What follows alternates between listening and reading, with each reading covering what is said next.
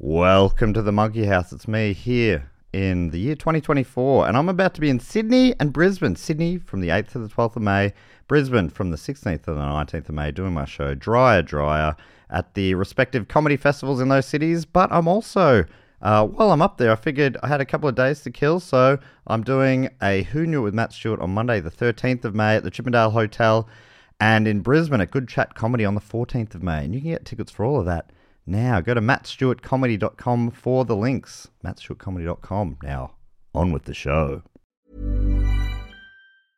Hiring for your small business? If you're not looking for professionals on LinkedIn, you're looking in the wrong place. That's like looking for your car keys in a fish tank.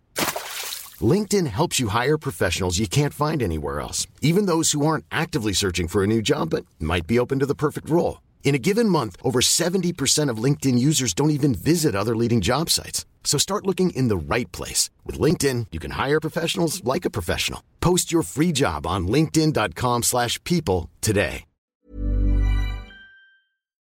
This podcast is part of the Planet Broadcasting Network. Visit planetbroadcasting.com for more podcasts from our great mates.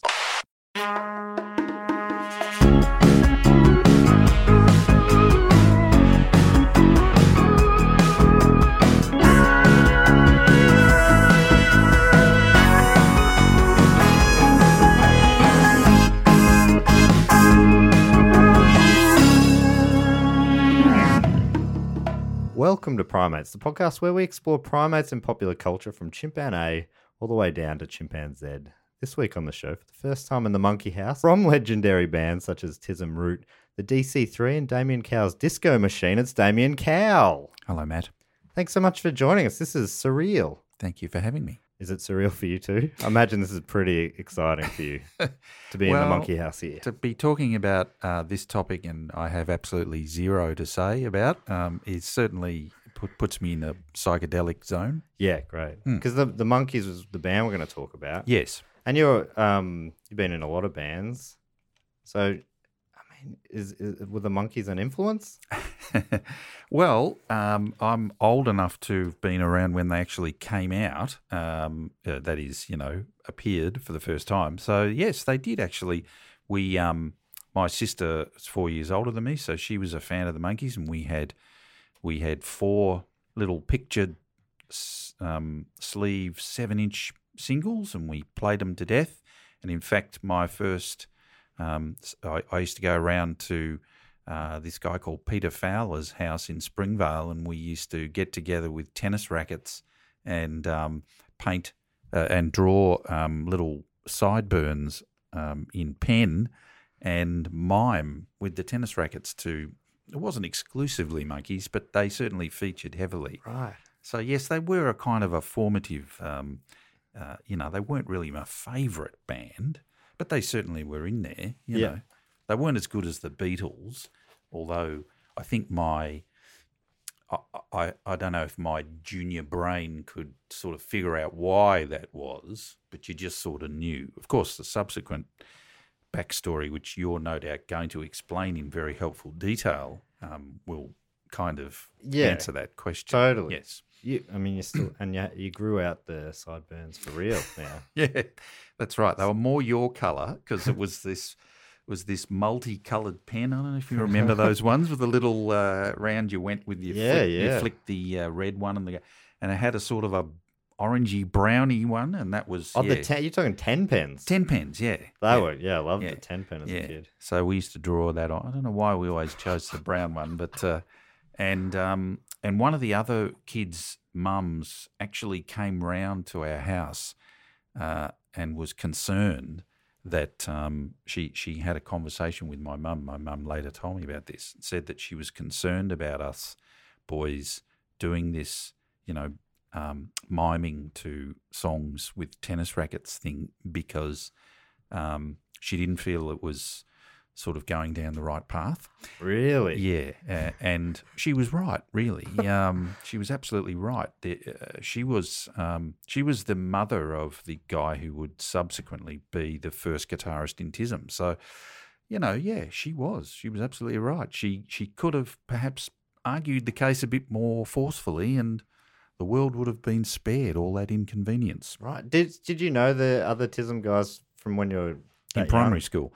Yeah, most of TISM knew each other in primary school. It wasn't a um, wasn't like a um, university thing, Or like a Monkees sort of put together by a producer yes, kind of band. well done, well done. Yes, yes, that's right. No, we weren't.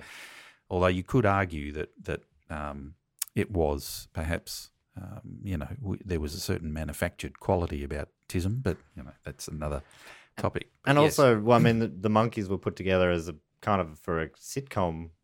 Know, it was a comedy yeah, thing that comedy and music together, which TISM and all your bands have all had an element of comedy.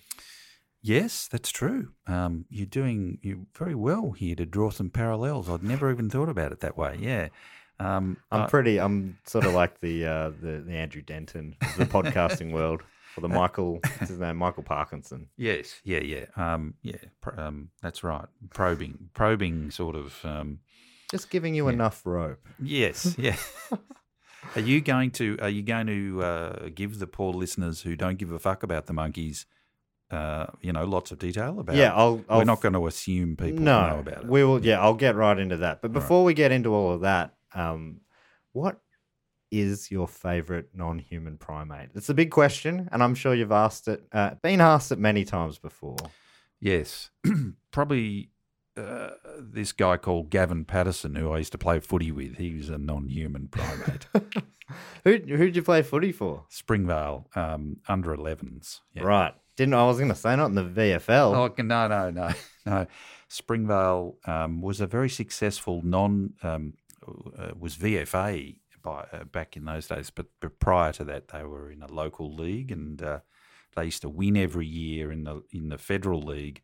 So it was this very big competitive club, and you know I was a sensitive artistic type, so uh, that, that was obviously never going to work. It went on to be the uh, the sort of the reserves for the Saints for a while. Yeah, that's right. Is it public knowledge amazing. that you're a Saints fan?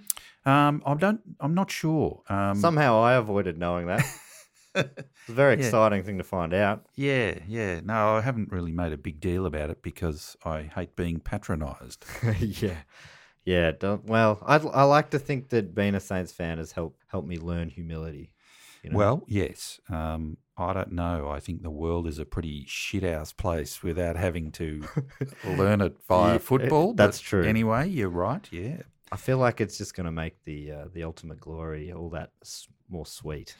Yes, and uh, you know it's an opportunity. Uh, like uh, I actually, there's a football story coming now, which is terrible thing to consider. But St Kilda played Western Bulldogs in the night grand final back when Barry Hall had a brief stint in the Bulldogs. So I'm not quite sure what era that was. Was But, that, that was um, sort of early 2010s? I Yeah, uh, yeah, and um, and uh, and they um, they won, of course. And as we were walking out, um, this bulldog supporter girl put herself in front of me so that I had to actually kind of step around to get out of her way, and gave me the big finger with both hands. And I was thinking to myself, um, shit, you know, like there is a club that's even more bitter and twisted than St Kilda supporters, and this is the one.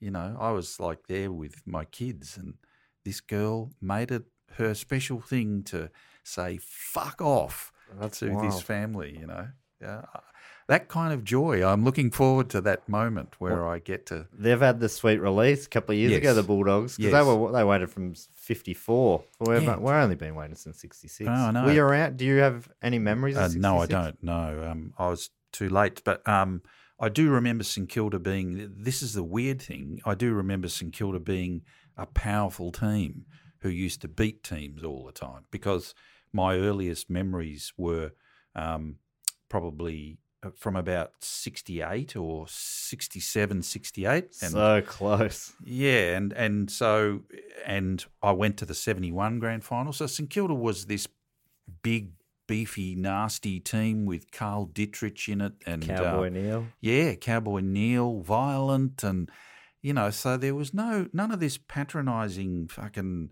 Oh yeah, St Kilda yeah, they're my second team. None of that sort of bullshit Right. going on then. So it was I had to learn that over a, a lengthy period I was born into that because I was born in the 80s, which oh, is Oh, right. sort Well, of the dark ages, the dark ages Yes. of the Saints. Yeah. If I had been good enough to play AFL football, that's when I would have been running around with St Kilda. Arguably, I may have stood a chance. My dad actually rang up the club because my um, grandfather played for St Kilda, and he asked, "Is there a grandfather grandson?" Uh, poor, terrible, desperate attempt, uh, but no. That's, a lo- that's a lovely idea. Mm. But yeah, so I mean that's part of the patronising, isn't it? We we should be talking about primates though, shouldn't we? Yeah, we probably should, Yes. I suppose. We, we have talked about in the past, there was an AFL related uh, primate mascot briefly. The Fitzroy, before they were the Lions, Gorillas. were the Gorillas. Yeah. That's right. They won a, they won their last premiership as the Gorillas, I Did believe, they? in 44. Yeah. Oh, okay. Which is, yeah, I think the Gorillas are great Yeah, yeah. footy mascot. Yeah, I think so. Yeah. But it's um it's up for grabs It's- at the it's moment. a shame they, you know, maybe that sort of eternal school prefect Damon Albarn wouldn't have, um, you know, uh, been able to start that band if not for Fitzroy getting their game right. In fact, Fitzroy stole a premiership off St Kilda in 1900 something. I think it was maybe yeah, like 14 or somewhere Yeah, around there. because we won and the top team had the right of challenge or some fucking ridiculous rule. It's like they invent these things so that St Kilda can't win, you know? Yep. Anyway, let's not the go the year after we old the last drawn grand final in 2010, they Extra time. Yeah, the extra time from the year after. We were all over. Anyway, I don't, why have we gone down this path? um, let, us start talking about the Monkees a bit. I found this great article from an, a website called Neatorama. Uh, and there, there's an article written uh, on there by Eddie Deezen, which I'll link to in the uh, in the description. And I'll, I'll read parts of it and we can sort of come in and out of it. But he says, um, in his opinion, the Monkees are one of the strangest stories in both musical and television history. The story's genesis was actually in July of 1964 when the Beatles' first uh, their first movie, A Hard Day's Night, was released. The film's smash hit success inspired producers Bert Schneider and Bob Rafelson to cook up a very interesting idea for a new TV series. Uh, the two had the idea for a musical group, sort of like the Beatles, long haired, yes, but not successful, rich, or famous like the Fab Four. The original idea, had you heard this? Apparently, they wanted to get the Lovin' Spoonful, Yes, that's right. Yeah. um, who hadn't hit fame yet, Hmm. um, but had just signed a contract for their music. So th- they realized if they made this show about them, they wouldn't be able to cash in on the albums. Yes. So they decided to end up making it a fictional band of unknowns, and they decided the band would be called the Monkees. And it says uh, the name Monkees. Apparently, this feels like such a uh, long bow, but it was derived from a 1957 Elvis Presley movie called Loving You, and the movie's plot had Elvis being exploited by an unscrupulous manager. And in one overly dramatic scene, Elvis confronts his manager and says, That's what you want, isn't it? A monkey in a zoo. And apparently that's the line Really? that Monkees. But it feels like that's been written in reverse, right? Yeah, definitely. Yeah, it does. You would think it's more like, given the the kind of numbskull sort of cynicism that it sounds like these two these two wise guys in the industry comes up. You, you sort of feel like they went. Okay, so you know the Beatles is like a is like an insect. Yeah. Uh, let's get a let's get an animal and uh, change the spelling.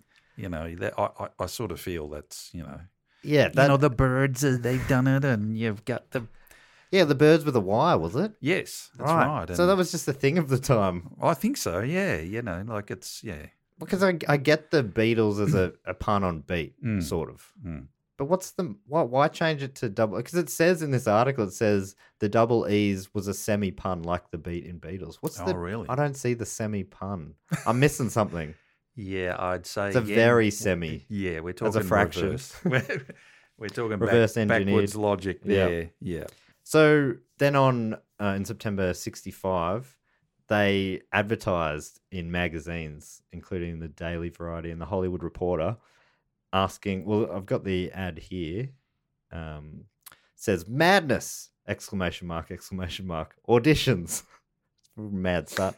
Folk and roll musicians singers for acting roles in new TV series, running parts for four insane boys aged 17 to 21, want spirited Ben Franks types, have courage to work in bold, must come down for interview. That was the ad. Wow. I It's hard. Like it, I'm. So if I read that now, I'd be like, I'm. Yeah. I don't know what you want. What are you? What are you? What are you actually looking for? Insane boys. Yeah. well, you probably wouldn't get away with it, but I'd like to see it on seek.com. You know, it's every other ad has got the word driven in it. Insane would be good. You know, Insane. wanted insane communications expert. The so uh, this is from um, a mental floss article or listicle, probably more accurately. um, uh, talking about the ad, it says uh, Bob Rafelson and Bert Schneider, the creators, uh, knew exactly the kind of guys they wanted for the new series. So the ad they took out had to reflect the attitudes of the burgeoning youth culture. And apparently, so spirited Ben Franks types. Does that mean anything to you? No. apparently, it, it meant uh, it was about a, a popular Sunset Strip restaurant was called Ben Franks. And Oh, in it, right. apparently, that's where mods mused over burgers and fries. Okay. Um, Right. or, or as Davy Jones called them, long haired beatnik weirdos. Hmm. So mods and what was it? Mods and rockers, right? Y- Yeah, yeah, yeah. So I, I, I- I don't imagine there were many in America. It's very English. I Right. think rockers, I suppose, is American, but the mods were very English phenomenon. But uh, yes, I do think there was there was um, a couple of places. I think in Sunset Strip there was a place called Rodney Bingenheimer's English Disco Okay. and it was a famous place where you know you would a lot of rock bands um, that were touring would hang out there, and that, so that was kind of a like this sort of faux mod culture um, that that you know it attracted, but it certainly doesn't really it doesn't really fit with Los Angeles and warm weather and palm trees. You know, it's more mod is very um, is very English, although quite funnily the word got transported to Australia in the 80s and was used to describe anyone who wasn't a bogan. Right. Um, uh, so anyone who wore any kind of alternative or whatever supposedly gear um, uh, was was supposedly called a, a mod. And in fact, uh, my friend Peter Minak and I um, went to the Bush Inn in uh, in um, Prahran. I don't know why we went. I think we thought that perhaps we but we might just sit there and some really attractive rich girls would come up and start talking to us. This didn't happen though. Um, in you just got to sit and wait patiently. You Yeah. didn't sit for long enough. no. This really big, um, beefy guy with um, neatly short coiffured hair and a pair of white chinos on came up to us and said, Are you mods? and uh, he said, and then he, he said, uh, You're fucking mods, aren't you? Uh, what would you do if I snapped you? And uh, to which um, Peter Minak replied, I would feel very unhappy. And um, at that point, I said, I think we should perhaps leave. Anyway, so yes. That sound that sounds like a, a scene out of uh, what's that Richard E. Grant film? Um, Withnail. with and nail and all. That sounds like that scene where the Ir- big Irish thug comes up to him, calls them punces. Yes. couple of punces. Punces is a great word too. I was actually talking about punces um, in the kitchen at work the other day, and somebody I used the word. I've been puncing it. Somebody asked me, you know, what have you been doing? Oh, just puncing around as usual. and they looked at me like, um, what? Uh, yeah, so uh, it's clearly like Punce an, is out. an old man term, puncing. Yeah, punce. I, I think punce is fun. I mainly maybe because of that scene, but I think it's a real Yeah. fun word. Yeah, it is. It's a great word. It's not to be confused with ponce, which was a derogatory term for homosexuals. Oh, maybe he did say ponce in there, Yeah, maybe. But but ponce, it is yeah punce. Punce is kind of a. I think it's more. Um, uh, it's a more gender fluid, more uh, accepting term Yeah, to mean um, kind of um, effetely sort of wafting around doing fuck all. yeah, puncing around. Yeah. That's fun. Anyway. You you also talking about mods. That makes sense because the Tism song reference mods in Fox's Car Park Boogie. That's it? right. Yes, yeah. And bogan, although um, I don't, re- I don't actually remember the term bogan back in the early '80s. It was, I don't know. I, I sort of only remember it kind of later in the '80s. So we used to call, we just used to call them yobs, Yeah. basically. But That's a um, big Tism word as well. yob. yobs. Yeah, um, yeah. I think bogan overtook yob really. So, um, but but yeah. Some people will tell you there's a difference. oh, really? Yeah. I don't, I, Okay. When I was, I remember when I was in high school, people would talk about it, but I think Bogan has now probably fully usurped Yob. But I reckon when I was in high school, there were both. And someone explained it to me once that a Yobbo is more likely to be drinking VB, a Bogan drinking uh, bourbon and Coke. Ah, yes, yeah. yeah. What, the Yobbo will be a footy fan and the Bogan will be a motorsports fan. Okay. But I don't know. I mean, how are you making? It's such it's such a weird idea to be like trying to put a, such a large group into two categories. Yeah, I think it's uh, trying too hard, like much of society. Yeah. Um, and are you aware of the term lads? Lads. Well, I mean, Not as in just males, but but lads. My daughters um, talk about lad culture. and- right. I know it's, it's that feels very British to me. Yeah, but I think There's they, a website called Lad Bible. Oh, right. I don't know what, and I'm Yeah. guessing it's probably more like the modern version. of Yeah, maybe. I, I think they're sort of referring to private school yobs. right.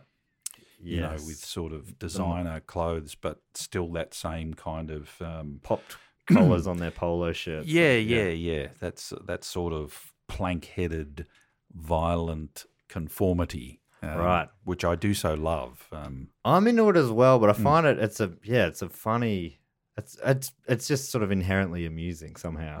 Anyhow, back to the uh the Monkees, I suppose. Well, how do we get off on that tangent? I, I don't know. We were, uh, we were. Oh no, that's right. You were talking about they wanted a certain kind of so well, yeah, where does mod type character. and the mods does that fit, does that fit in for you with what they became? I do sort of picture that mop top haircut as a mod thing. Is that right? Yeah, no, not really. Th- th- There's theirs is more of a sort of a Beatlesque Yeah. look. The mods had um, the mods had shorter hair and very, and they were all into sort of R and B, um, Oh, Motown right. and stuff like that. And they, you know, they had this big thing about the suits always being incredibly um, had, had to be, yeah, yeah, with a, a specific type. I mean, Hmm. so.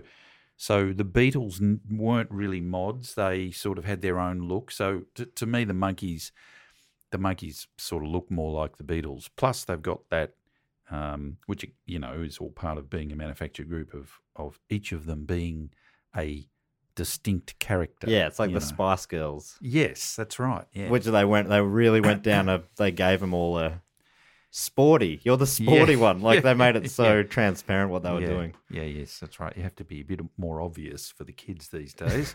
Yeah. But um, yeah, so they had. Uh, so you had, um, if you don't mind me uh, talk, uh, Please uh, do. doing the research here. But so they had uh, Mike Nesmith, who um, was the sort of sardonic one, I suppose, and Davy Jones was the heartthrob, and Peter Tork was the sort of zany one, and I guess Mickey Dolenz was the manic one. So, and they they all had specific looks, you know, very different looks. So Mickey Dolenz had black hair, and Peter Tork had that sort of bowl cut, and and Mike Nesmith always wore the hat. And just by the way, David Jones is responsible for the name David Bowie, and uh, so which is very interesting. because because they were so big when Bowie was trying to um Hmm. trying to break, right? Did he even rele maybe he released an He album? did, yeah, he, he did. He did. He was David Jones on his first record, or perhaps couple. I don't know. But and when he sounded like um, Tony Newley, Anthony Newley, which is all a bit weird. But and um, and he was, and the the name Bowie came from Bowie knife, which uh, and there was a show on TV called Jim Bowie. Jim Bowie, Jim Bowie, Jim Bowie. He was a bold and adventurous man. I think something like that. And he had this Was it knife. like a- he was like a kind of a Wearing a raccoon hat, sort yeah, of thing. yeah, yeah, sort of a crocodile Dundee type character. So who knows? You know, if not for the Monkees, we might have been spared all of those terribly glowing. Uh... no, I won't. I won't insult David Bowie fans. please. he's actually pretty good, David Bowie. It's just you know, people started to shit me after a while, but that's the way got got it too too big. Yeah, a little bit. Well, you don't like it when the the rock star gets elevated to genius level. Well, there is. Look, uh, I'm not saying he wasn't really good. He was really good, and obviously he changed a lot of people's lives. But it all gets a bit Bruce McAvaney sometimes. You Right. know what I mean? So anyway, bit too special. it won't be happening um, when I cark it. I can assure you. But uh, I've got a I'm funny. not f- bitter you- about that. I'd, yeah, well, I wouldn't be so sure to be honest, but um, yeah, I, I like that Bruce Mac. Because we got a lot of listeners from America who wouldn't Oh, understand well- that Bruce Mac. He's the he's sort of the most famous AFL Aussie rules commentator, and he pretty much commentates in um in uh, rhetorical questions. Oh yes. Did you see the letter to the? Sorry, American listeners. Did you see the letter to the Age? No. On. Oh, I have been complaining about Bruce McAvaney for his entire, but I, but but for his entire career. But in this sort of spitting, uh, incoherent, um, uh, frustrated way, and my wife is my long-suffering wife just looks at me, and this person wrote a letter which so beautifully put it in in just a few lines. I. I take my hat off to them. And it was that aspect of the rhetorical question which fucking shits me like you wouldn't believe. Just make a statement, Bruce. I don't care. Believe in yourself, Bruce. Yeah. If you have an opinion, just say it. Don't end everything in, don't you? Hasn't he? Yeah. Oh, fuck. You know, uh, He's having an impact, isn't he? Yeah. It's a lot of everything. Yeah. Ev- nearly everything he says. yeah. You just feel that Geelong are making a comeback, don't you? no, fucking hell, Bruce. I don't. Tell us what off. you feel. Sorry, I just made the mic peak there, but uh, it's don't get me started on Bruce. I'll remember that. But we were talking backwards. Uh, so that was Bowie, uh, and then backwards to Davy Jones.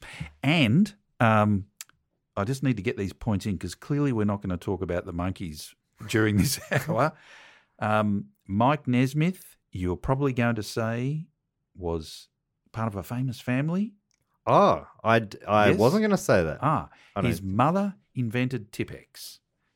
right. Yes, Tipp-Ex, is that the. Whiteout. Right. Yeah. I know I had heard that. Yes, isn't that Amazing. amazing? Yeah. So, he was he was loaded, I guess. Oh yeah, probably. I don't know. Um, um, yeah, yeah, shit, yeah. I mean, imagine inventing that. Um, uh, you know, a lot of the girls at nightclubs I used to frequent as a twenty-something uh, had a lot of that on their face. Uh, well, that's how it looked. That sort of gothic look. But yeah, so Mike Nesmith's um, mum invented Tipp-Ex. That hasn't got a lot to do with our story here, but um, it's But an it- interesting fact. It is interesting as well that they. I didn't realize they all had a distinct uh, personality. Yeah, yeah. But that oh, does yeah. make like that Yeah. feels like. I mean, was that happening before then? Were they one of the first manufactured bands? I guess it probably had always been happening with pop music. It was only around then that authenticity started becoming the, f- the fashion, wasn't it? authenticity became Writing the and- latest thing. Yeah. Um, yeah, well, I mean, I guess you know part of the Beatles' allure was that they had distinct personalities. Yep. Um, They so- almost line up, I guess. Ringo's the yeah, yeah, is the funny one. yeah. Well, Paul's the the heartthrob. yes, that's right. Uh, yeah, I guess John is the Mm, yeah, is John Mickey Dolenz? I don't know. And then that leaves George as as Peter Tork. No, that No, it doesn't quite So, line up. George is the Mike Nesmith. He's the sardonic one. right. Sardonic's a great it word, which I look yeah. forward to googling later. It doesn't quite fit. But yes, distinct personalities were definitely. I don't think there's any question that they they set that up to you know as part of the thing. I mean the the good thing about the Monkees, and I think the reason why we're talking about it, well, okay, so we're talking about it because of their name, but the reason why they're uh, available to talk about is probably because they actually ended up being good. I I mean, they were, well, I think they were. They they're not sort of shit. Like they they're not something that you would, um, you know, Milli Vanilli, for instance. Um, unfortunately, like I've got nothing against Milli Vanilli. Uh, I actually quite like them, but um, you know, really, you can only talk about their story Like the story is all. Yeah. You wouldn't talk about. I mean, can you name? I can't think of a song. You wouldn't Uh, really blame it on the rain. Oh, was the yes, big one, I think. Okay, yeah. But you know, they didn't really add a lot to the great tapestry No. of music history. Because pe- people might not even know know Milli Vanilli listening. I- Oh, shit, I, imagine sorry. I'm probably at the young end of knowing what that means, but the Right. or the old end. No, the young. Anyway, they Yeah. they were basically two models who were, um, the only difference was this was in the 80s or early 90s, and they Mm. they didn't sing the songs, so they were basically just miming songs, Yeah. and they it came undone at a live concert when the tape stopped or sped up Yes. or something like that. And that's a whole section which we can get to. You used the word authenticity, which we can certainly come back to. But I guess um, that comes and goes a bit authenticity.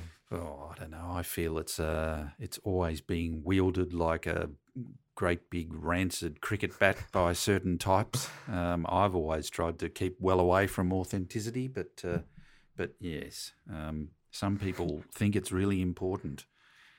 Fuck no. Um, So all, um, so we in this uh, article here, we've got up to they've put the ad out, and Yes. apparently they got a total of 437 applicants answering the ads, including uh, people like uh, Paul Williams. I assume they're talking about the the Sydney Swans for, uh, centerman. Stephen Stills, obviously Crosby, Stills, and Nash and yeah, Young, Stephen and Stills. That's right. Harry. Nilsson. Oh right, okay. Well, that would have been a whole lot of different different band there. Harry Nilsson was a terrible uh, alcoholic and wastrel, um, so might have added a whole different layer of of spice. And then Stephen Stills, well, he he went on to be the epitome of authenticity um, in his early career with Buffalo Buffalo, Springfield. Springfield and Crosby, Stills, Nash and Young. Yep. So yeah, I mean, uh, there you go. Because I think it's worth saying that people of a certain age, um, older than me, if you can imagine that, um, would regard the Monkees with great disdain. You know, because I, I don't, because I grew up where they were playing in our house, and so and I didn't have the, you know, the young the I- young child is so innocent Yeah. and can appreciate the world for what it is.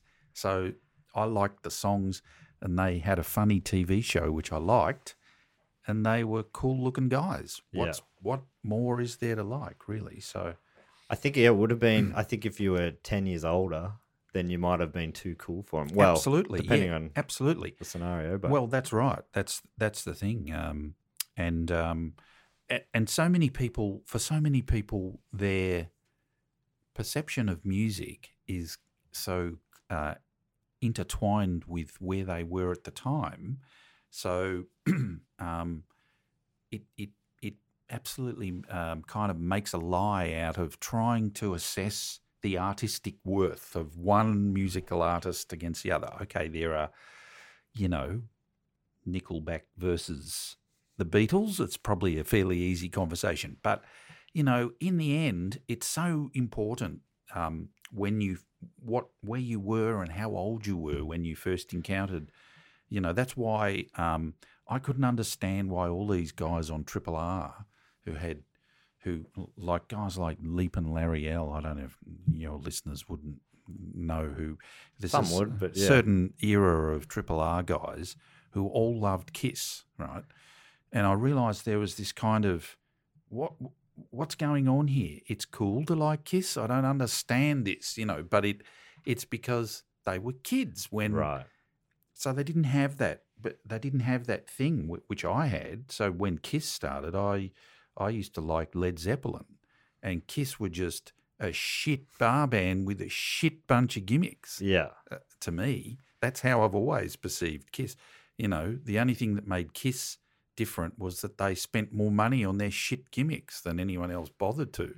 But fire out the guitars. and- Yeah, you know, all of that was just. Um, so I imagine my super, my superior, um, sneering attitude to Kiss when I was a teenager would have been what um, people in the '60s who were teenagers, who were later teenagers, would have felt. I feel about the Monkees. Right. Yeah, I reckon that's probably a thing generationally. Every time there's another one of those where younger people will be into it, then because they're yeah, you'd say that maybe they're either naive or they're they're just untainted by yeah, yeah. um, Depends on which way you look at expectations it. or whatever.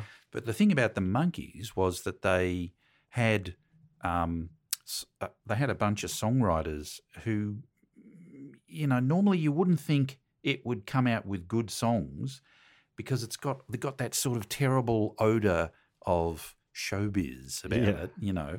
Um, and you know, I always sort of feel like whenever you whenever you sense a professional songwriter has written this song, it, you can tell somehow or other. But and and God knows one of them was Neil Diamond, you know, and Neil Diamond is sort of um, to me is the is that that sort of epitome of showbizy songwriter type, you Yeah. know, just something.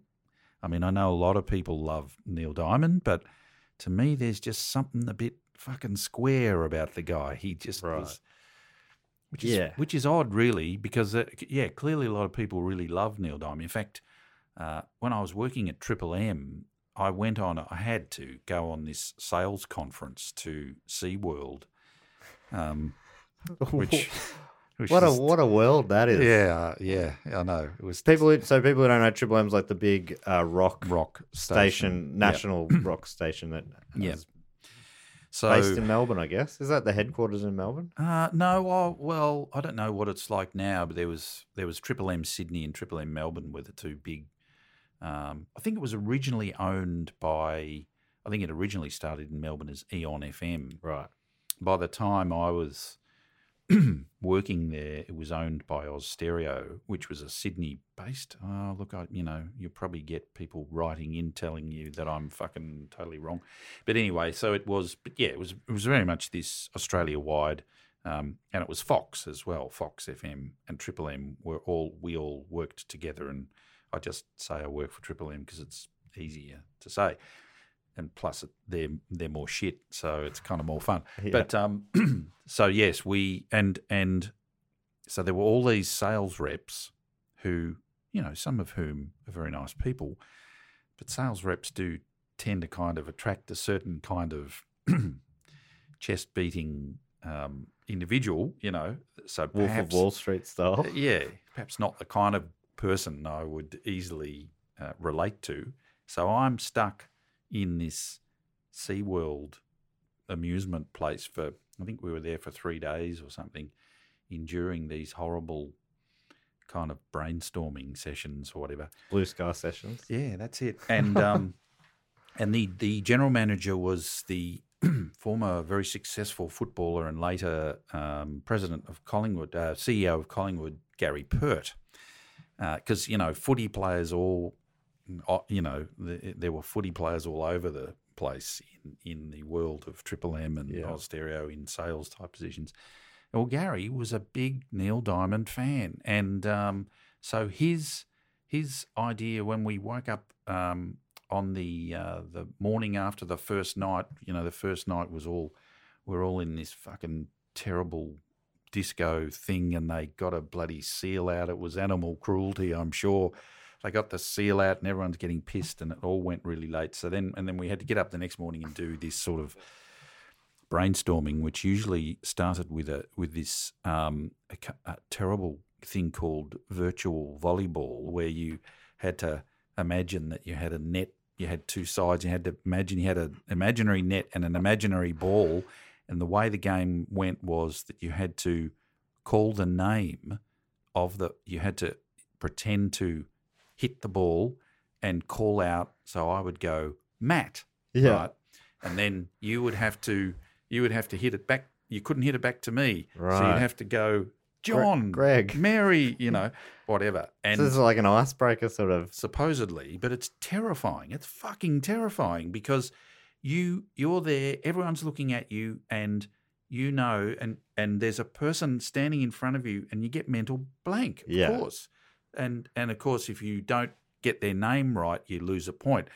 So not only have you lost a point amongst all these uber competitive, um, testosterone filled salespeople, but that girl who's quite nice Thinks you thinks can't you remember. can't remember her fucking name. Ugh. Anyway, so we started with, but before we started with that, his way to rev us up was to play Cherry Baby or whatever it's called from Hot August Night. You know, the one that goes, Good Lord. Yeah, um, chunky granola sweet or something that like it? that. I think so. Is Yeah, fuck, I don't know. Yeah. yeah. yeah. Anyway. so but maybe that's why I've got a terrible uh, hatchet out for Neil Diamond. But he he so he wrote. Did He he, wrote- write Daydream Believer? uh, he wrote I'm a Believer. I'm a believer. I'm not sure they about a- that they other one. They had a lot of They- belief. yeah, they did. a lot of belief. And there was also Tommy Boyce and Bobby Hart wrote uh, quite a few of their songs. So- So you said earlier you, you have and still have four Yes. vinyl singles. Mm. What what were the four? Because I, I reckon I went through their back catalogue today. and I reckon I could pick out about six songs that I know, but I know Yeah. super well. And then there's a big drop off to I don't know anything Yeah. else. Um, we had um, so we had I'm a Believer, uh, which was backed with I'm Not Your Stepping Stone, which when it, uh, when I thought it was uh, so it, that that goes I'm not your stepping stone. I thought it was I'm Doctor Stepping Stone uh, for a very long time until until uh, my sister bought the single. So yeah, um, then there was um, Pleasant Valley Sunday, which was actually written by Carole King and Gerry Goffin. Right. So you know they're pretty. Um, that's some pretty hefty songwriting uh, talent going on there. Um, and uh, we had one called D.W. Washburn, which was I don't know, just this sort of little jaunty tune. And um, I'm, I think I'm mixing up A sides and B sides, but the other one was um, a little bit me, a little bit you. I think. Yes, I'm just looking at their discography now. So that little bit me, a little bit you had the B side, the girl I knew somewhere. Yeah. Yes. Yep. Yep. and that charted top four. That made it number four in Australia. Right, yeah. Their first single, um, Last Train to Clarksville, sounds quite reminiscent of Paperback Writer. Right. Um, yes. And then they've also got a single called Valerie, which has got a really great sort of chorus, a big, sort of long, extended note which they harmonise on. It's quite catchy, but for some reason, um, in they inserted in front of it this really weird thing that sounds like they've got satisfaction by the Stones and just maybe changed two of the notes, you know. Right. Um, so yeah, there was a little bit of that going on. Of course, I was completely that was I was totally oblivious to any of that. It's only um, it was only actually when you asked me to be on this show, and I went, oh, I have a listen to some of the old songs, and uh, it was hilarious hearing Valerie and that. This, yeah, And that would have been so. It looks like Valerie came out in '68. Is that that's that's post? That would have been Yeah. very similar time as yes, well. that's right. That- absolutely, yeah, absolutely. So yeah, I mean, there was clearly a, a sort of a cynical, but I remember they had they had some really good songs. Mary, Mary, um, Mary, Mary. Uh, at primary school, the kids used to sing, "Mary, Mary, your bosoms are hairy." Um, you can't get away with that sort of thing these days. No, you would not in the school grounds. No, PC gone mad out there in the, Absolutely, in the yeah, schoolyard. yeah. Uh, the kids would be all taking coding classes and uh, you know playing in their eco-friendly playground. But um, yes, They had a hit song called Randy Scouse. Yes, uh, I'm glad you mentioned that. That's a really good song, and that was written by Mickey Dolenz. So Oh, so they, yeah, they, so they started to take over. I mean, Yeah. we're skipping ahead a little bit, but they Yes. they did well. So they had the four guys who who got the auditions right. We'll go, just go through. I mean, you've basically gone through them anyway. But Davy Jones, Mm. he was we haven't mentioned he's the only British yes, member of the band. He was a former jockey. I didn't yeah, realize that. Yeah, they made a good. They sort of made a good fist of his shortness in the uh, you know clever camera angles and stuff. He was often filmed with the Vaseline lens as well, but they were kind of uh, they they were quite fun about it. Like they they'd sort of slightly take the piss out of his heartthrobby uh, Right. thing. You know, yeah, So yeah, so he he was also he was in a bunch of musicals, and at the time he was uh, touring with Oliver, Mm. and coincidentally appeared on the Ed Sullivan Show in '64 the night the Beatles played. Oh, so he was in the Oliver Ah, okay, uh, as play, uh, maybe as Fagin or Yeah. one of those characters. Yeah, Yes. and apparently that night he was on. This is '64. Beatles are breaking big, and he's a British expat. He didn't know who they were. Yeah. He was like, I think apparently he was sort of like, why is everyone going crazy for these guys? So that was the only thing that got it got his attention. Then there was uh, George Michael Dolenz, aka Mickey Dolenz. Yes. Did he change his name because of Wham? Undoubtedly. Um, yeah, and he was in a TV show that we used to watch called Circus Boy. Right, and and um, yeah, so he was a child star. Yeah, yeah. Um, he was blonde in that, right. I think. I'm pretty sure. Whew, that's He- going back. But anyway, yes. Before that, he played in a band uh, on guitar called a band called the Missing Links, which is a Yes. bit primate as well. Uh, yeah, it is actually. Well spotted. Not to be confused with the Australian band of the same name from the 60s, who were, I know nothing about. Apparently, they they were cool Important or something. And it was a label which was Missing Link and a record store. Yeah, Were you right, that's still around when. Missing? Yeah, Missing Link in Melbourne. Yeah. Yeah, That was where you would go to see girls wearing Tipp-Ex on their face. yeah. I'm trying to picture this Tipp-Ex look. Yeah. No. It's pretty scary the way Yeah, I'm yeah. picturing it. it. was, yeah, yeah. But, oh, you know, um, we were very attracted to that look. Anyway, Then you had Robert Michael Nesmith, aka Mike Nesmith, Bob. Bob Nesmith. Bob Nesmith, and he'd uh, he'd served briefly in the U.S. Air Force, Okay. and was also a musician slash composer slash singer, and Yep. had already uh, made a handful of recordings under the name Michael Blessing. Right. Um, apparently, he was the only only one of the four who saw the ad in the magazines. Yes, I read that. I did read that. The others got it via the Mickey Dolenz got it via his agent, and yeah, Right. something. So yeah, And then, so much for your ad, guys. yeah, I mean, if if it, if, you, if I'd seen it, obviously it's a different time, but I'd be like, Yeah. what what are you asking for here? And then finally, Peter Tork. He was the last to be cast. right. And he was suggested- to leave. Oh, right. Hmm. He was suggested by his roommate Stephen Stills, Oh, right. He knew Stephen Stills. Right. Okay. and yeah, which is Yeah. he was a musician playing gigs around the Greenwich Village area in Right. which is in New York, right? Yeah, yeah. It's the yeah, it's a sort of um, I don't know. It's the Northcote of Right. New York. Yeah. Okay. Yeah. Hiring for your small business? If you're not looking for professionals on LinkedIn, you're looking in the wrong place. That's like looking for your car keys in a fish tank.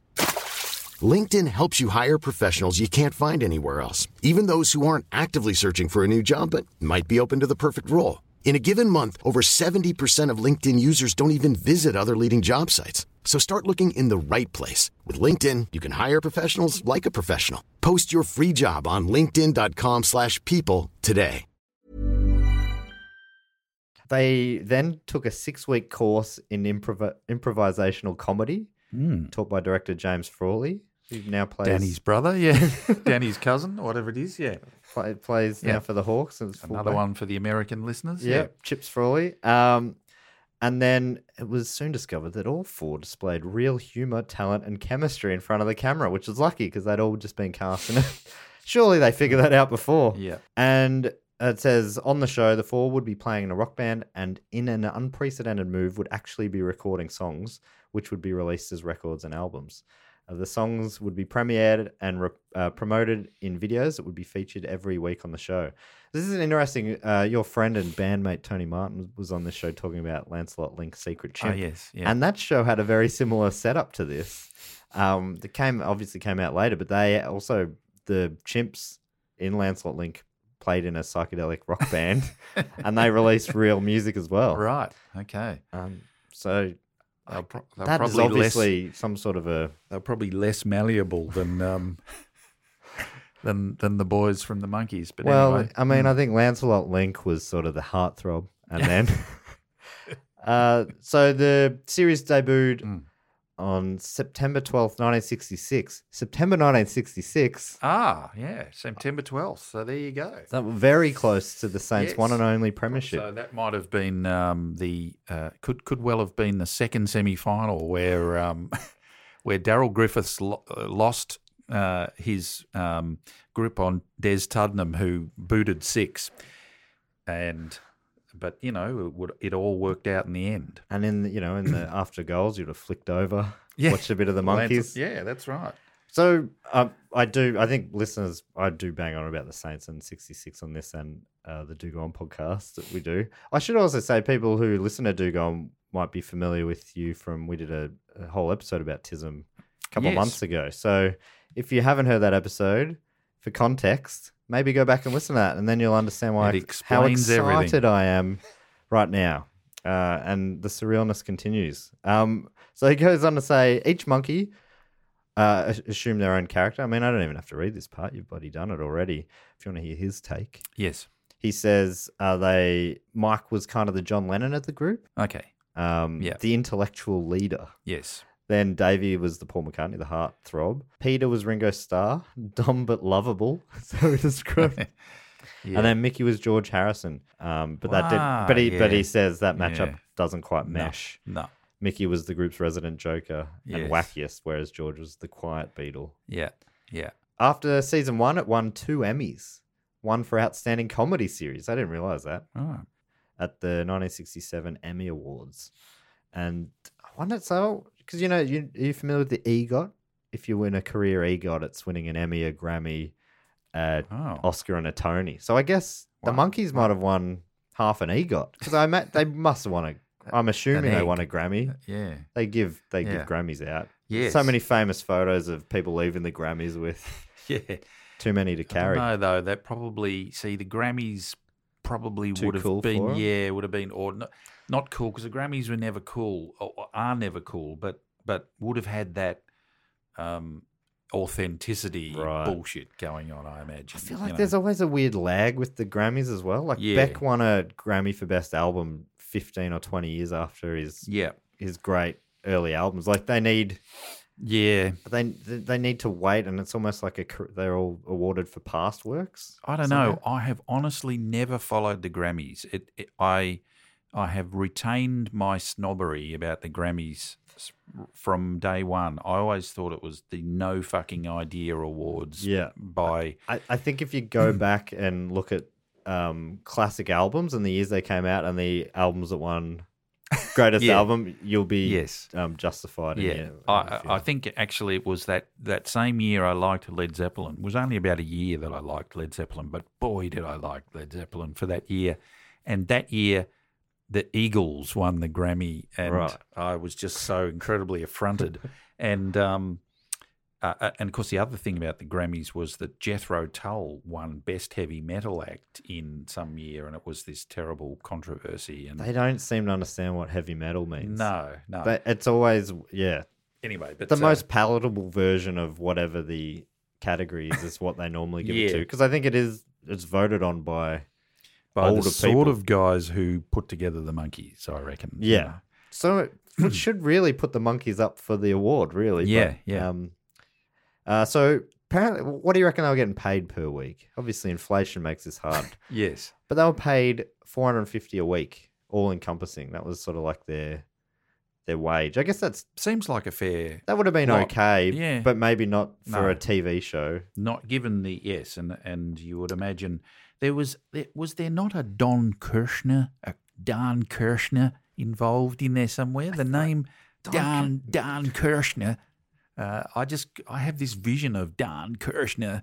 Um, That is ringing a bell, Dan Yeah. Kirshner. Yeah, I'm sure he's uh, owned the company that. Oh, anyway, Dan Kirshner. But it, it, it's just that classic name, um, like Don Arden, who was the who was a sort of a Svengali manager, and who I think is like in English. I think it must be the word Don. You know, Trump. Um, Don Arden was a manager who was sort of famously cuntish manager um, in the sort of 60s in England. And I think his daughter is Ozzy Osbourne's Sharon. Oh, right. Yeah. So, but yeah, I think Dan Kirshner was uh, one of those characters that that. Uh, but yeah, he's the type of person who votes for the um, for the Grammys. When when Tism won uh, won won an aria, um, won a couple actually, but um, I heard that Garth Porter from Sherbet was one of the judges. Yeah, So right. I was pretty impressed by that. Uh, Who did did you get an an aria each, or is there one shared? No, there's one. Let's What- not talk about that. Oh right, do they, are they on timeshare? Or? no, no, I've got it at home. Oh, right. well done. Yes. So it was was it a best independent release Yes. and The category like the best clubman, you know, let's give it to. and that was the one that you sent Les Murray up. That's correct. So- yes. Yeah. Yeah. Um, and we, but we won one in um, 89, I think, as well. Right. So, you know, normally people who win two arias win them for the same in the same year Yeah. because, you know, they everyone loves them for a short period of time. Well, everyone loved Tism for a short period of time, but it happened twice. Yeah, there were So- two real sort of big. phases, I guess. Yeah, but the first time was we did. You know, we thought like we used to keep winning. We used to win all these awards in the early days that sounded like someone had just made it up. You know, a manager would say, "You've just won the Lot's Wife Best Up and Coming." Yeah, magazine. yeah, you know, and we'd go. Great, and uh, and that's what it felt like when he said, "You've won this award called an aria," and we went, "Yeah, yeah." At that point, it wasn't. I mean, is it? I don't know if it is because it is. That is the Australian Grammy. It is. That's Yeah. correct. It is. It has the same, and I, I gather it's getting more and more. It's you know now it's called the um I don't know. It's called the the Facebook arias or something. You know the so They've sold But- out, man. yeah. But the thing about you know I mean I can slag off the Grammys um, for all I want, but when you win an aria, um, you know um, you're suddenly you're credible to a lot of people uh, that you work with at least anyway you know and i still drop that into the conversation every now and then. Did you know i won an aria? And they you know they go oh so you were a proper band. You were actually a real one. Yes i was for a very short time. Anyway but yes how Well, did we get what, on that? Two decades.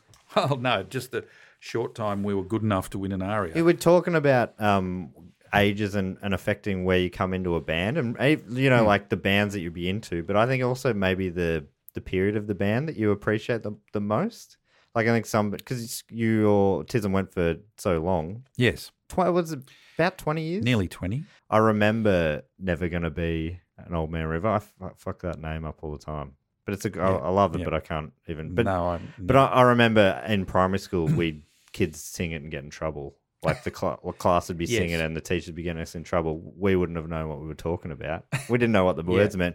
But it wasn't until um, De Rigueur Mortis that was the first album that I bought brand new, and and I think it's sort of a bit of a forgotten album of yours. Mm, but I think it's a great album.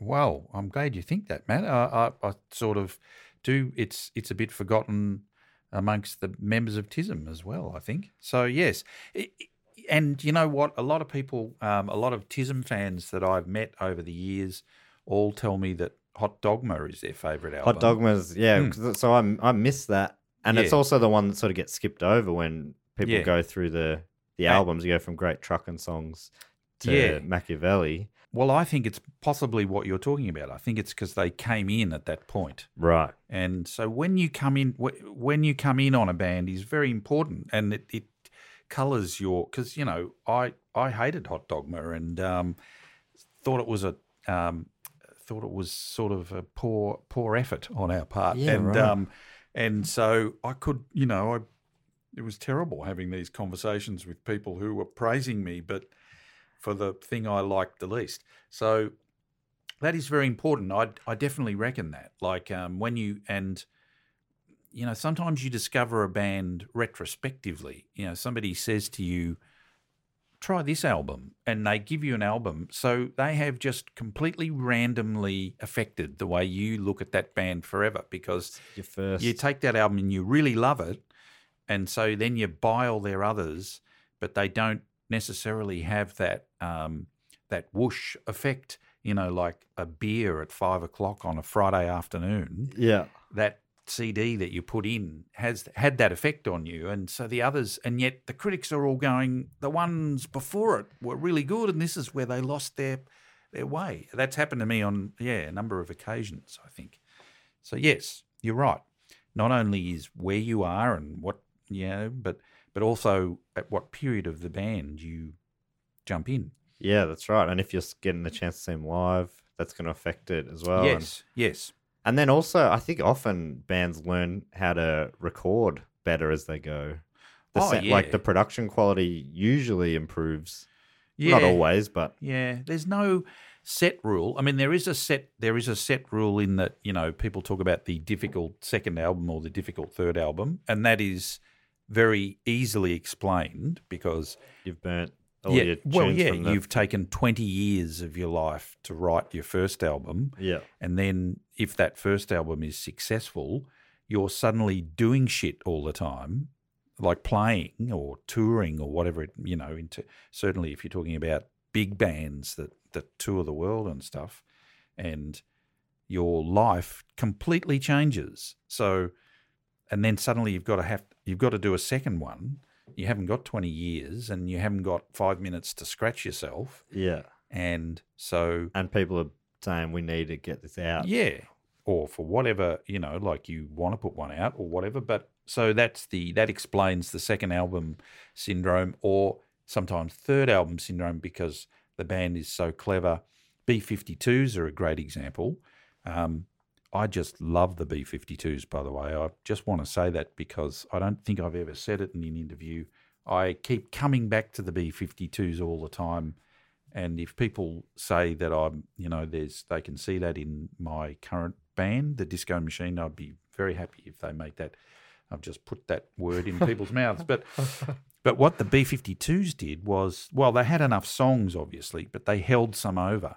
Right. So that's the reason why, like, if you hate the B52s, this is all bullshit. Now I'm talking, but if you if you're like me and you think they are geniuses, the first album's got Rock Lobster and all these great songs on it, and bang, they came back with Private Idaho on their second. Right. But they wrote it in those 20 years, presumably, that led to So they knew they were that confident Yeah. in themselves that Good on we 'em. need a single Yeah. to hold back.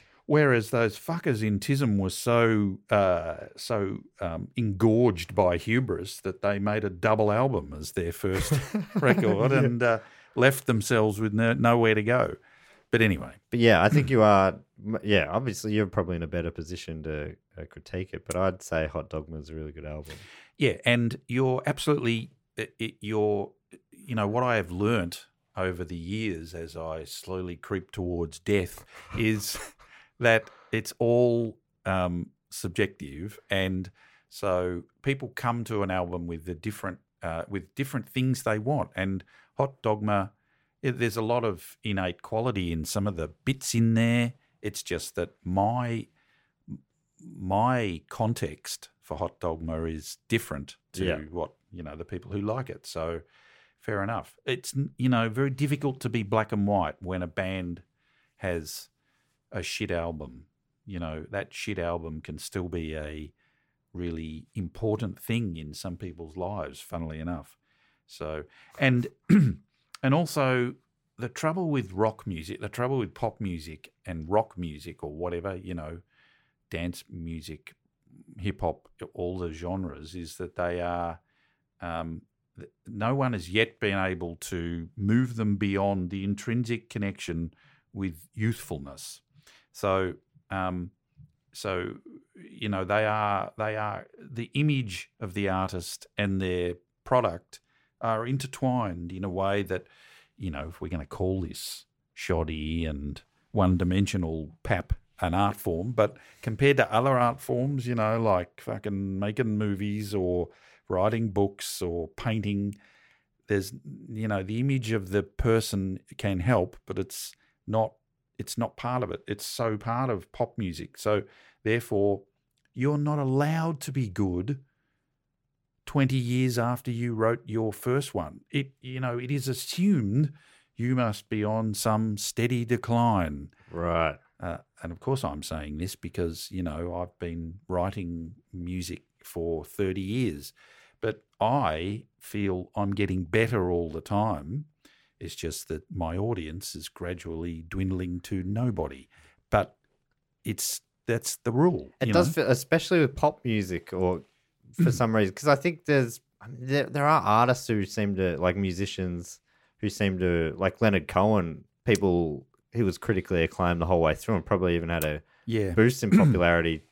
Yeah, but that's because he, well, yeah, he started out sounding like a 60 year old, you know, so Yeah, he's yeah. very much an exception. But yeah, uh, you know, generally speaking, I mean, obviously, if all you are is image, and if if you know, fair enough, I guess. Um, so you know, the Monkees, perhaps. Well, no. Can we relate this to the Monkees? Were they all just image? Were they just the manufactured aspect? Uh, the, the thing with them is they have, they've got bona fide all time classic songs. Yes, and some of them they wrote themselves, which is why the whole Monkees story I think is a bit more interesting because they were the they were the puppet that um, broke free, or some metaphor. I can't get my Yeah, tired brain around. Became a real boy. yes, that's right. Um, so uh, it says uh, so their records, like we talked about, last train to Clarksville is their first one. I'm a believer. I'm not your stepping stone. Pleasant Valley Sunday. Yeah, that, we had that one. Yep. They all charted and had huge sales. Um, I was just looking at their um, in Australia at least. Uh, of those, their first one, two, three, four, five, six, seven, eight singles were all in the top 14, which is a huge start.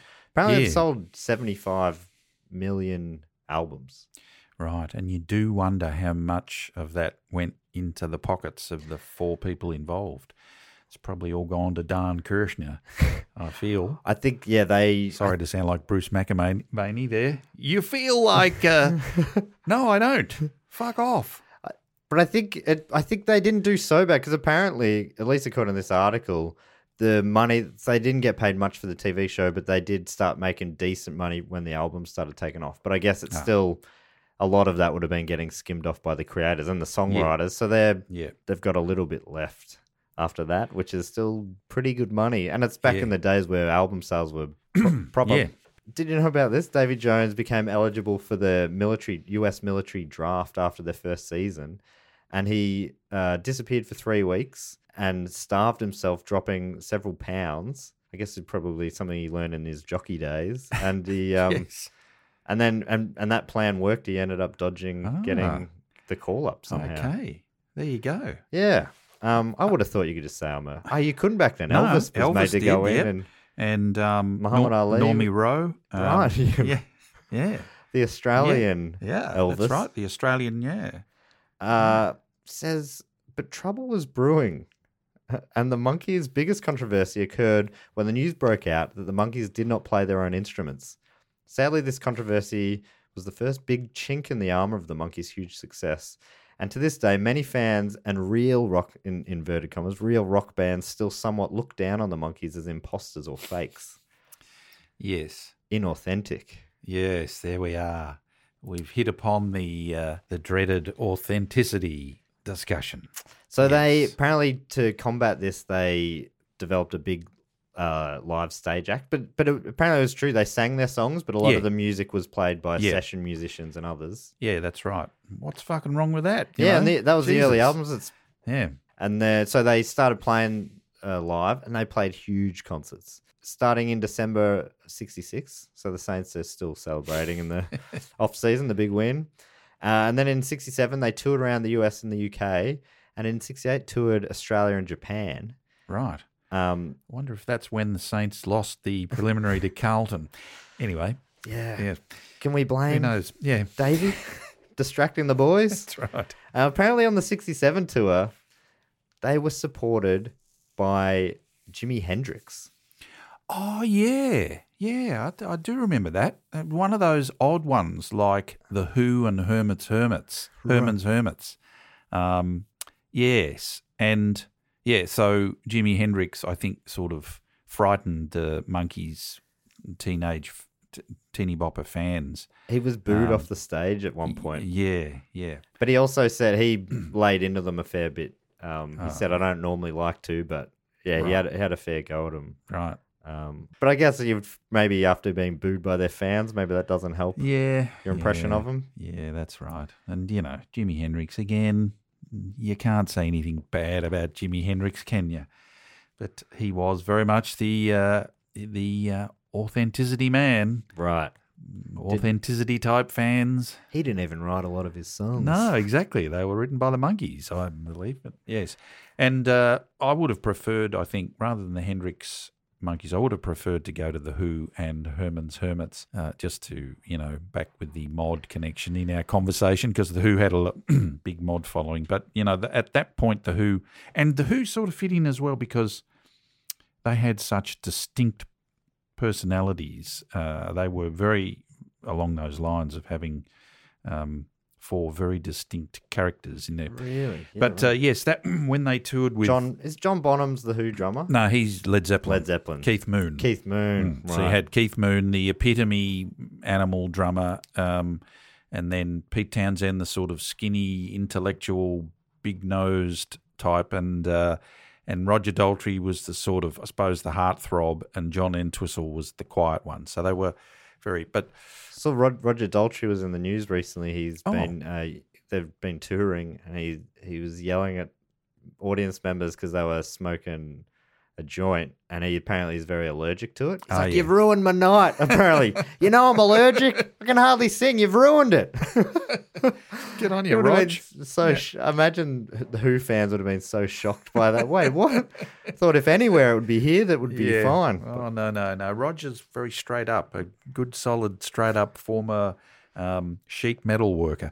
And but the, when they toured with Herman's Hermits, that was in their auto destruction phase, which you know that's the term that was given by some fucking Swiss artist or something. But basically, just smashing up their gear.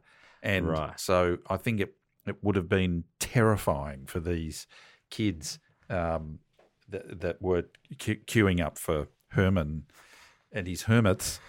Um, I mean, to- they're hermits. They the- don't get out a lot, no, right? that's right. But uh, anyway, so yes, be, uh, where were we? Monkeys and, and Jimi Hendrix. Yes. Yeah, so he, they toured together. Then they, they went back to record the second season of the show. The first season, runaway success. For some reason, they tweaked it, uh, and and tweaking the formula proved unpopular and unsuccessful.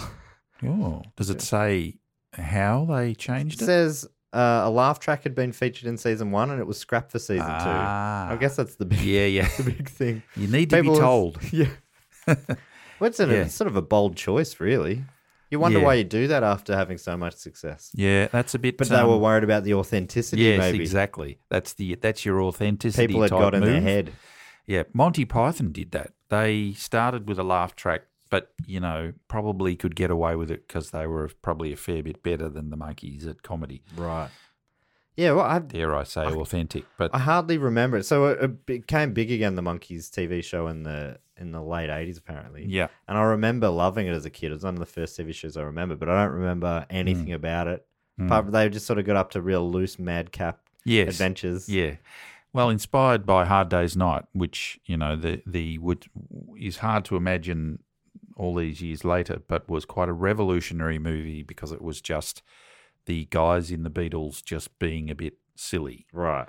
So that was the template, and off they went and made the Monkees. But I don't remember it being. Admittedly, I was in primary school when I watched it, but I uh, the clips I've seen don't aren't kind of you know it's not like watching on the buses or anything. It's kind of it's okay. It does seem like Holds up they got it right. Yeah, that's the thing. You know, although there's that sort of Don Kirshner element, the music they got right and the show they sort of got right. So Well, I mean, what Good on them. That's that's a pretty two big boxes being ticked yeah, there, yeah. Of course, but you're not probably, the third big box. Authenticity. yes, and you're probably about to get to the phase because we must surely be have run out of time by now. But you you you probably are are going to get to the phase where the Monkees do try a pitch at authenticity. They do, yes. Yes. So uh, this is one other uh, big difference. They they started featuring musical guests. I guess this is again trying to show that we're with real artists. We're Yeah. with them. So um, at the end of some of the episodes, Mike chatted with Frank Zappa. Uh, Mickey introduced Yeah. Tim Buckley, and Davey talked to Charlie Smalls about soul. Don't Um, know Charlie Smalls, but if we just rewind back to Tim Buckley, can you get any more fucking authentic than that cunt? And his fucking son. Christ. Yeah, the big double. Oh, Jesus. You Jeff, know. Jeff and Tim. Yep. try, you know, going into any sort of bar in the Northcote area and say, I reckon Jeff Buckley was a crock of shit and see if you can get away with it. Oh, Yep. challenge accepted. Yeah, yeah. It's like turning your glass over on the uh, turning your glass over on the bar of the Tarmac Hotel in Laverton, except you would not be attacked by the same kind of person.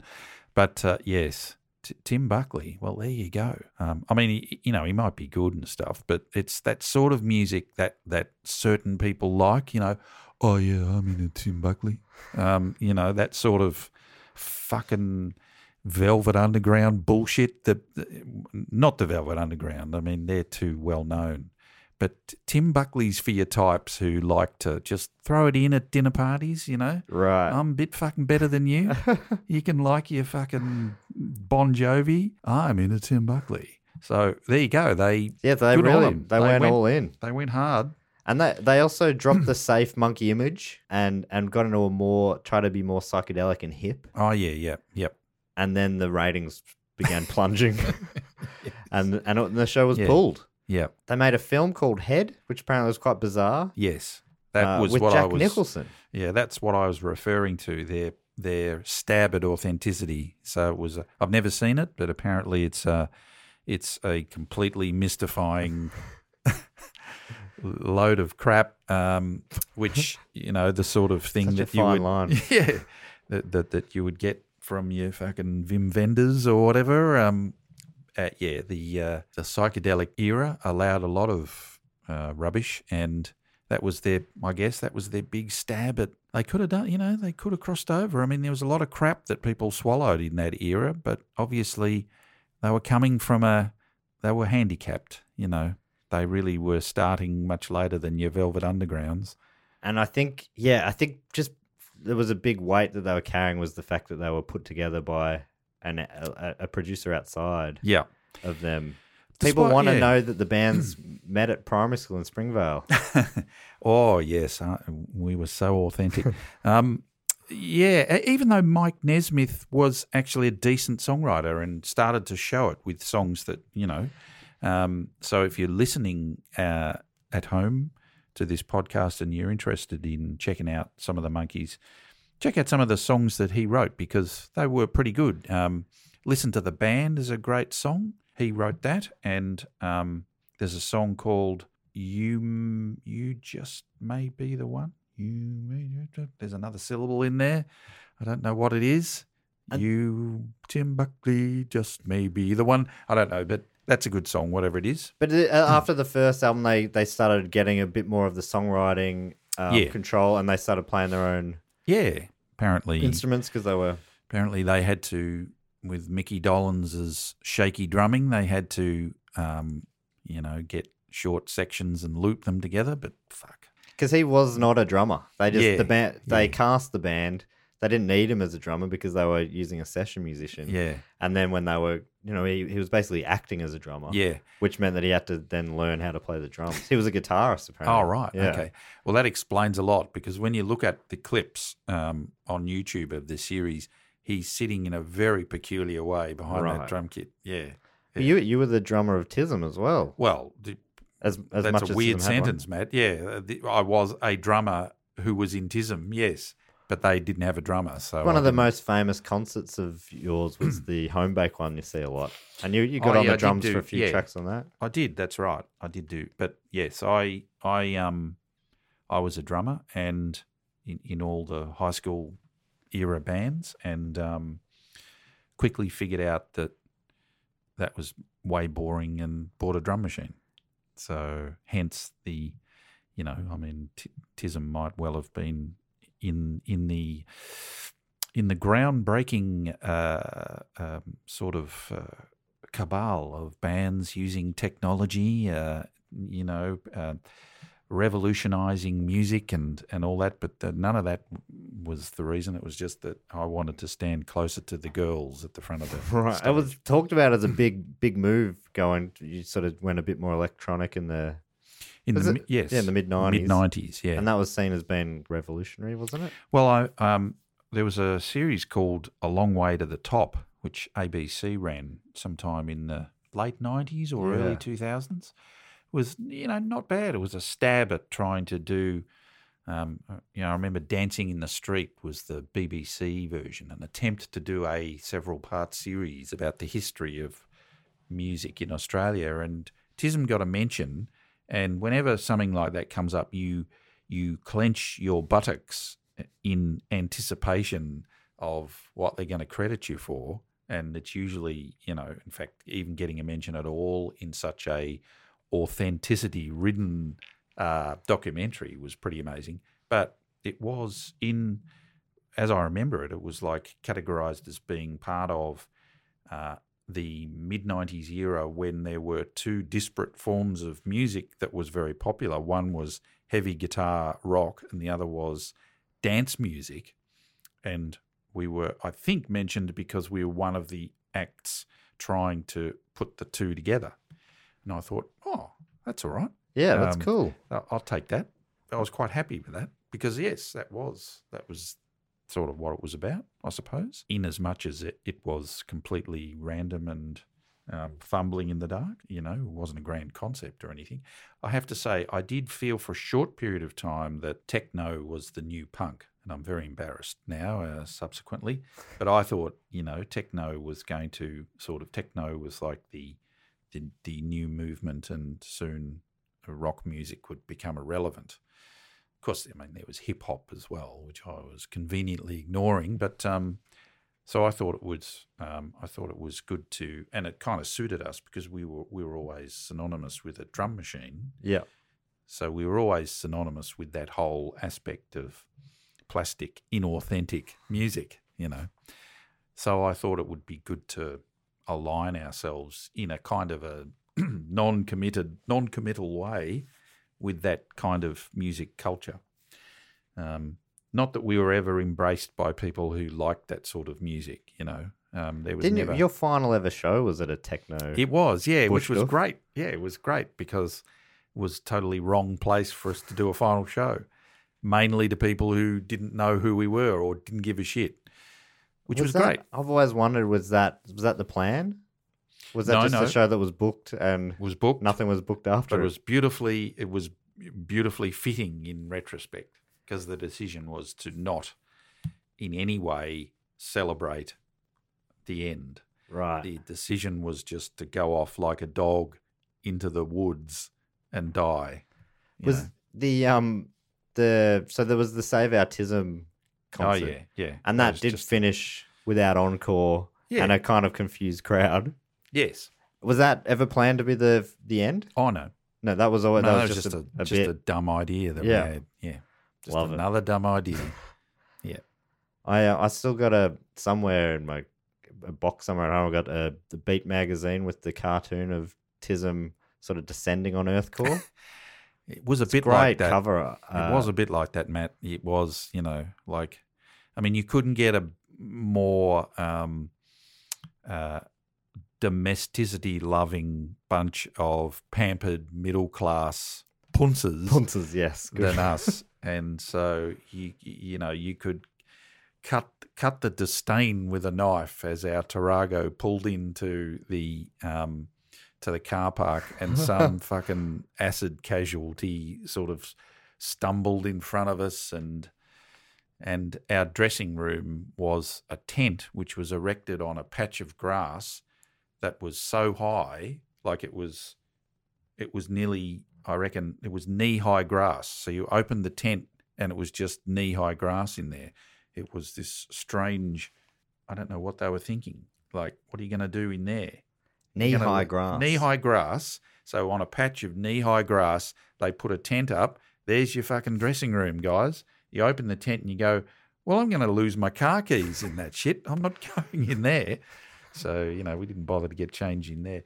Yeah, and it was just I mean, I um I was I missed out on the festival going era. Uh, well, I didn't miss out. I was there. It's just I was on a stage Yeah. and um thank Christ because all that sort of um, all that sort of uh, you know choosing to not wash for several days. It's all gotten better.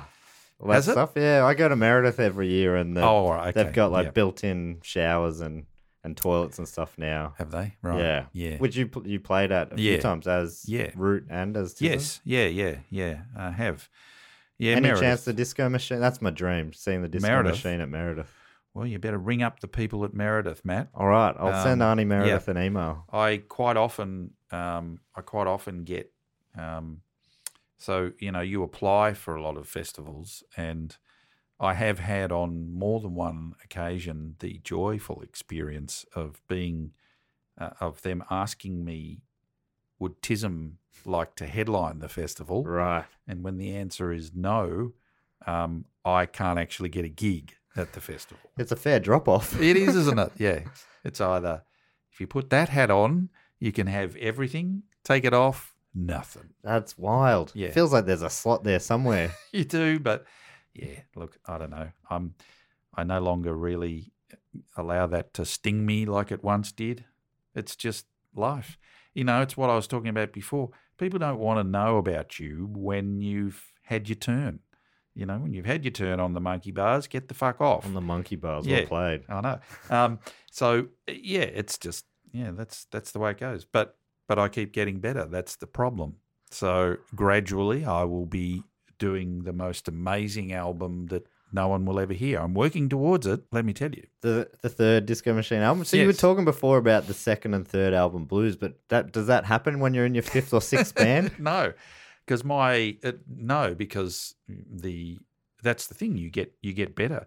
Like you, um, i- i- you know, it's it seems this is sort of anathema to people who want to regard rock music in particular as some kind of spiritual quest. And the conditions that produce greatness have to be whatever, you know, suffering or living in squalor or whatever. And so the artist, through no fault of their own, comes out with genius. And so to su- suggest that that some kind of craft is involved, that some that the smarter you get as you get more, as you learn more about life, actually you can channel that into writing better lyrics or, you know, I don't know. That's people don't want to hear that shit either. You know, they want so, but when you're in your 20s, what do you fucking know when you're in your 20s, for Christ's sake? Like you're at uni, you, uh, five minutes before you were at the year 12 social, vomiting in the car park. It, it, it's funny how it works. It works very differently in stand up. You'll see, uh, usually, especially in America, I think comedians hit their peak in their 40s and 50s. oh, really? Yeah, like you'll see. I mean, a lot, of, a lot of these are now disgraced, but you, you know, like Louis C.K. really hit Oh, yeah, big in his at least his 40s. Right. Um, Well, that doesn't. I don't know, Matt. You know more about this than I do, but that doesn't seem to be the case here in Australia. no, it's probably I get the feeling yeah. that I have felt for quite a while that comedy is the new rock because there's a whole lot of sexy comedians out there, and which is fine. Like, good on them, and they're good and everything. But it does seem to me that image is becoming, or has, maybe it's getting better now, but image is really intrinsic as well, and so the, you know, the era of the era of like I, I talked to Tony about this. There's definite eras in comedians here as well. He says that there's a big gap between the elder statesman point yeah, and the hot new Yulbiote, you know. right. Yeah, There's no, a- that's, that's probably a- true. Apparently a difficult chasm to negotiate. Yeah, I think you. I guess you need to create a a following in that early section to Mm. try to get you through. Yeah. And if you if you're still going by the end, then you are like Yeah. I don't think many keep. You know, I don't think people can sustain it for in Australia. Yeah. obviously much smaller population and those sort of things play into it. Maybe. And I suppose, I mean, this is, the, yeah, that's right. You, you're talking about getting a following. That's really kind of important, isn't it? Like, uh, apart from being the biggest thing around, and you can't sustain being the biggest thing around. So the next best thing is to get a dedicated following. And, you know, I've been lucky enough to to have that. So that's sustained me. So you have one of the most dedicated. I'm afraid of Tism fans. I think, even though I am one. I was Yeah. so nervous on that Do Go On episode. I was sure I was going to get hate mail or something. How but did you go? Did you go been all right? nothing but positive. Oh, yeah, that's so good.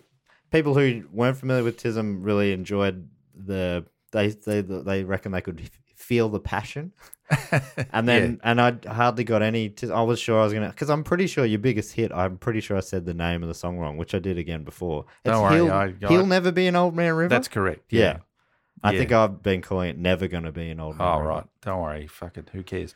I just call it River Phoenix. It's River much Phoenix, easier. easier. But um, yeah. So like, um, it's an interesting phenomenon that um, this may apply, may have applied to the Monkees. But um, you know, you recently saw these tours by, um, by oh, um, what's the band that did "I'm a Barbie Girl"? Um, Aqua. Aqua, Yeah.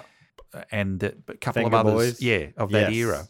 Uh, yeah, I think there there's something about, and I think this is about. Um, it's got to be about like the demographics of your audience. You're you're Yeah. big, and you're so you've got you, you really young people have disposable incomes, so Mhm. they're spending that money on albums and that sort of stuff. Mm. Then then everyone goes into this phase where they're paying a mortgage off, and they've you know then hardly taking in new things anymore, and then they get a bit older, nostalgic, and have money again Yeah, and then they can fund. That's why you see the Rod Laver Arena. The you know the big shows are nearly always bands that have been around for quite a while. Yeah, and yeah. have a, have that back catalogue of hits. Well, I was just thinking about the the with the aqua types and everything. They probably missed out in the early days because they were popular with kids. Although, uh, um, you know, I mean, who knows if they were if they were Don Kirshner products, but presumably they were writing their own. So maybe they made a lot of money off the parents buying the kids things. But yeah, yeah, they would have had a terrible wasteland period yeah, However, you know, they now reap the benefits, whereas someone who perhaps um, whose fans would be in their who in the first flush of their success, their fans would be in their twenties, so their fans would be the sort of the same age as them. Unlike that, these people now are suddenly they're the kids that love them are all suddenly now of the age perhaps just old and perhaps just past the mortgage. I don't know. right. I haven't actually figured that out, but I was just imagining that they suddenly have a, a very solid demographic that is going to sustain them for quite a long period. You yeah, know? I think that makes sense. It's uh, almost something you should plan, you know. Start out being a kids act and uh, yeah, yeah. Get where it we, really we young. got it wrong. The you know? Wiggles. The Wiggles have nailed it. Yeah, we, yeah. Um, we come. Geez, I mean, there's so. I'm just going through the first, uh, the, the Monkees' first five years before they broke up the first time, and then they came back and they Yeah, they I don't know really much about a bunch. that. yeah. Um, but so it was all starting to come to an end by the end of the 60s. At the end of 68, Peter Tork bought out his four year monkey contract, right. which is, I mean, as an idea, is pretty wild in itself. Yeah. Uh, Yeah. And then uh, Mike left the group in 1970. Um, and the fi- according to this article, anyway, the final gig for Mike, Mickey, and Davey was a Kool Aid commercial. but the only thing Australians would know Kool Aid for Yeah, is drinking Jim- the Kool Aid. Jim Jones. Jim Jones. and- Jim Jones at in Guyana. Yes. which we did a, a do go on episode about. Oh, that did you well. really? So yeah. So I mean, it has it's entered the vernacular, hasn't it? it has. Yeah. Yeah. Don't drink Yeah. the Kool Aid. And apparently, it wasn't even Kool Aid. Oh, really? Some other thing, but Yeah. don't drink the Kool Aid has become the shorthand for don't don't fall for it. Basically. Yes, that's right. don't don't believe the hype. Yeah. Don't buy what's his name? Buckley, Jeff Buckley. Anyway, sorry. Go on. Uh, and then they played a uh, Davey and Mickey played gigs. This is back to the article. Made a few recordings as a twosome, but according to this article, the magic was gone. and then they, yeah, they sort of period- periodically came back together in different formations. Three of them, occasionally four of them, and Yes. and I guess that was a bit of the thing of. We've got these songs, let's tour them, and people wanted to see them. They toured in huge stadium shows as well. Uh, but in the end, uh, Davy Jones passed away unexpectedly uh, seven years ago in 2012. And then this year, it was one of the other members, part, Peter Tork, passed away Yes. a couple of months ago. It would have been fitting if Davy Jones had tumbled overboard on a ship, and because um, Davy Jones' locker is is referred to in seamen's terms as you There's know. a, yeah, Davy Jones big. Bowie. Yeah, The Monkees That's and right. And, Pirates. And yeah, Davy Jones. I think Davy Jones is the devil. So Right. Davy Jones' locker is, you know, when you cark it by by drowning, you're you're in the Jones' devil's locker. Yes, Davy Jones' locker. Wouldn't that have been a bit like the guy who played Superman supposedly jumping off a building? Um, the sort of fitting black way to go, but it, no, obviously he didn't. Yeah, So there you go. yeah. We're all pretty yeah. disappointed about that. David Jones, Yeah. missed opportunity Yeah, there, that's mate. right, Yeah. Um, so in the end, they had four number one albums, five gold albums, and around 65 million record sales. Um, so yeah, that's that's the story of the Monkees. Like I say, they did they it didn't end there, but that's that's Yes. basically when they where they ended. Yeah. There's I'm forgetting all these stories I was gonna talk about. There's apparently which I probably shouldn't, but um, some of the members of the Monkees were actually around for key recording sessions for the Beatles, and they're in Oh, really? like um, Michael Okay. Nesmith was there uh, during the recording of A Day in the Life, apparently, yeah, right. and and they all sort of went over and just try to hang out with them, and um, and apparently they got on, you know, relatively well. Yeah. and, Yeah. which would have been it would have been a kind of surreal for the Beatles, being like, oh, you you kind of only exist because you're a kind of like a you're almost like a spoof of us. Yeah. Hard to imagine being somebody like being in the Beatles. It would be how you could not just think that you were God. I, I'm not sure. But um, I don't think I'd like to go back in a time machine because that era feels, you know, when you hear those sort of things, it all sounds so cool, doesn't it? Like Yeah. the cool people all hanging out, you know, at the when they they filmed um, All You Need Is Love. You've got you know Mick and Marianne are there and sitting there banging a tambourine or something. All these cool people in really cool clothes and you know hanging out at the Scotch Yeah. of St James. Love to see just before when the cameras aren't rolling. Yeah, yeah. Because so yeah, I I just don't think it would have been quite so cool. But uh, in my mind, it's it's sort of Vaseline lensed. It's uh, you know it must have been this amazing time. Yeah, and I, I think that occasionally, and then I remember, you know, like I wouldn't want to be stuck there because of like um, things like uh, medical advancements and um, exactly. Yeah. uh, Exactly. Food. food. um, yeah, food, uh, pe- people's rights. It would be- Yes. sm- yes. Smoking indoors is Yeah. always, would be a weird thing to go back to. But you know, maybe I'm Yeah. overthinking it. I would Oh, still go well- and hang out with the Beatles for a bit if I could. Well, yeah, that's true. I mean, yeah, they wouldn't have playgrounds. Wouldn't have that nice sort of soft rubbery shit. Yeah, you know. Yeah, yeah. Uh, Sort of just chip bark or yeah, gravel. Yeah, no, yeah, You- exactly. You so you talk a bit about the Monkees. Sorry to keep dragging this on. Feel free to bail no, whenever no, you want it's, to. it's fine. But the the Monkees is a an early um, influence almost. The Beatles is something Tism did reference a lot. Mm. Is that was that front of mind? Where you think like your last album was a riff on a Beatles Beatles album? You Yeah. dress up as with the Beatles names Yeah. above your heads and Yeah. Well, in that, yeah, I suppose they were um, for for the era. It, you know, it's no longer relevant now, but for the era that we were around, they still had the um, iconic status of being the the greatest pop group ever. Um, and so it wasn't so much that obviously it was the Venga Boys have taken yeah, over. That's right. Yeah, yeah. The uh, exactly. But um, yeah, so I don't sort of feel that it was conscious or it was or or but they did influence the way we liked the the kind of music we liked. I think so. Subconsciously or or unconsciously, we um, were affected by that. So we always tried to write sort of songs that were that had strong melody and you know if you want to analyze it in that way that was that was certainly an influence. Yeah the idea that a song should um, get big in the chorus and have and then you know be concise and melodious and make its point quickly. None of that was like we didn't sit down with a set of rules but that's what we grew up thinking was the great thing. So I suppose, in yes, in that sense, it was a subconscious influence. But I wouldn't say Tism was influenced. I wouldn't say. Um, I would say that Tism set out to be not like anybody else. Yeah. That was the plan. I don't know if we managed that, but so it was. You know, I often used to get asked about influences, and all of our influences were negative influences. We don't want to to be do. like that. Right. Yeah, yeah, and that that was most rock bands, I suppose.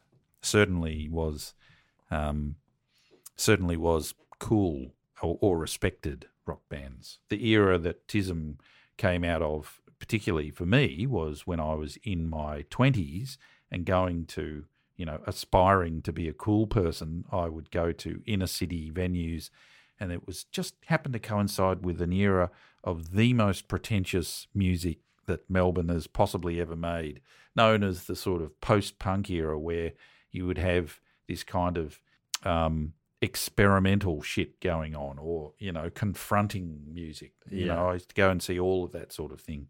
That's that. is that Um, like the boys next door and stuff. yeah, like that? yeah, they were. Well, yeah. I mean, they were.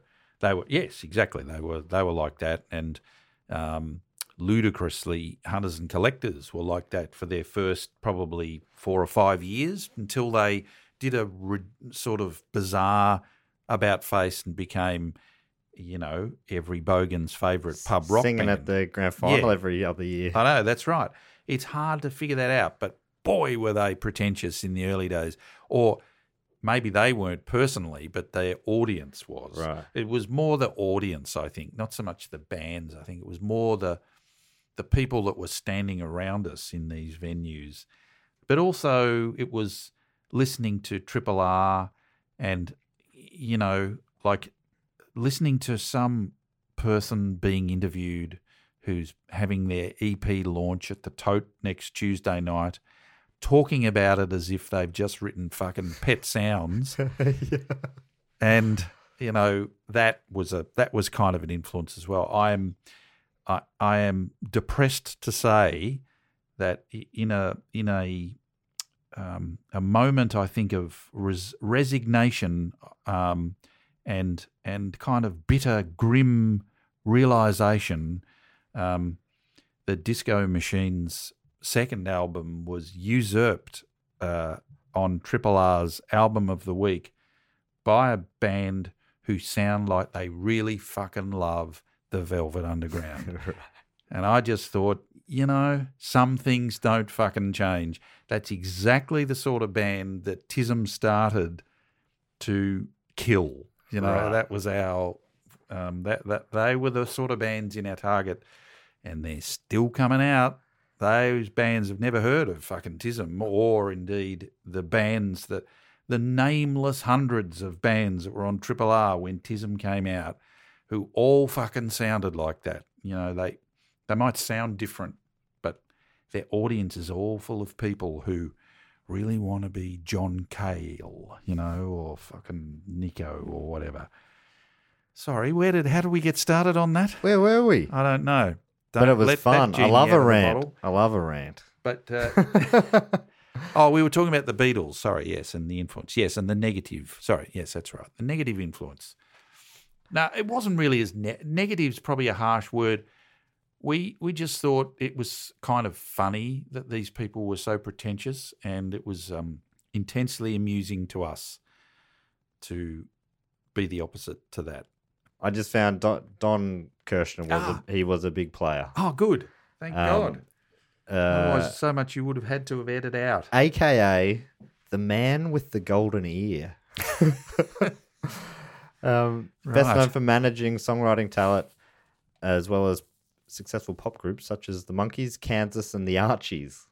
So the Archies. Kansas. Kansas was a big folky. Kansas were prog. Prog, yeah. Yeah.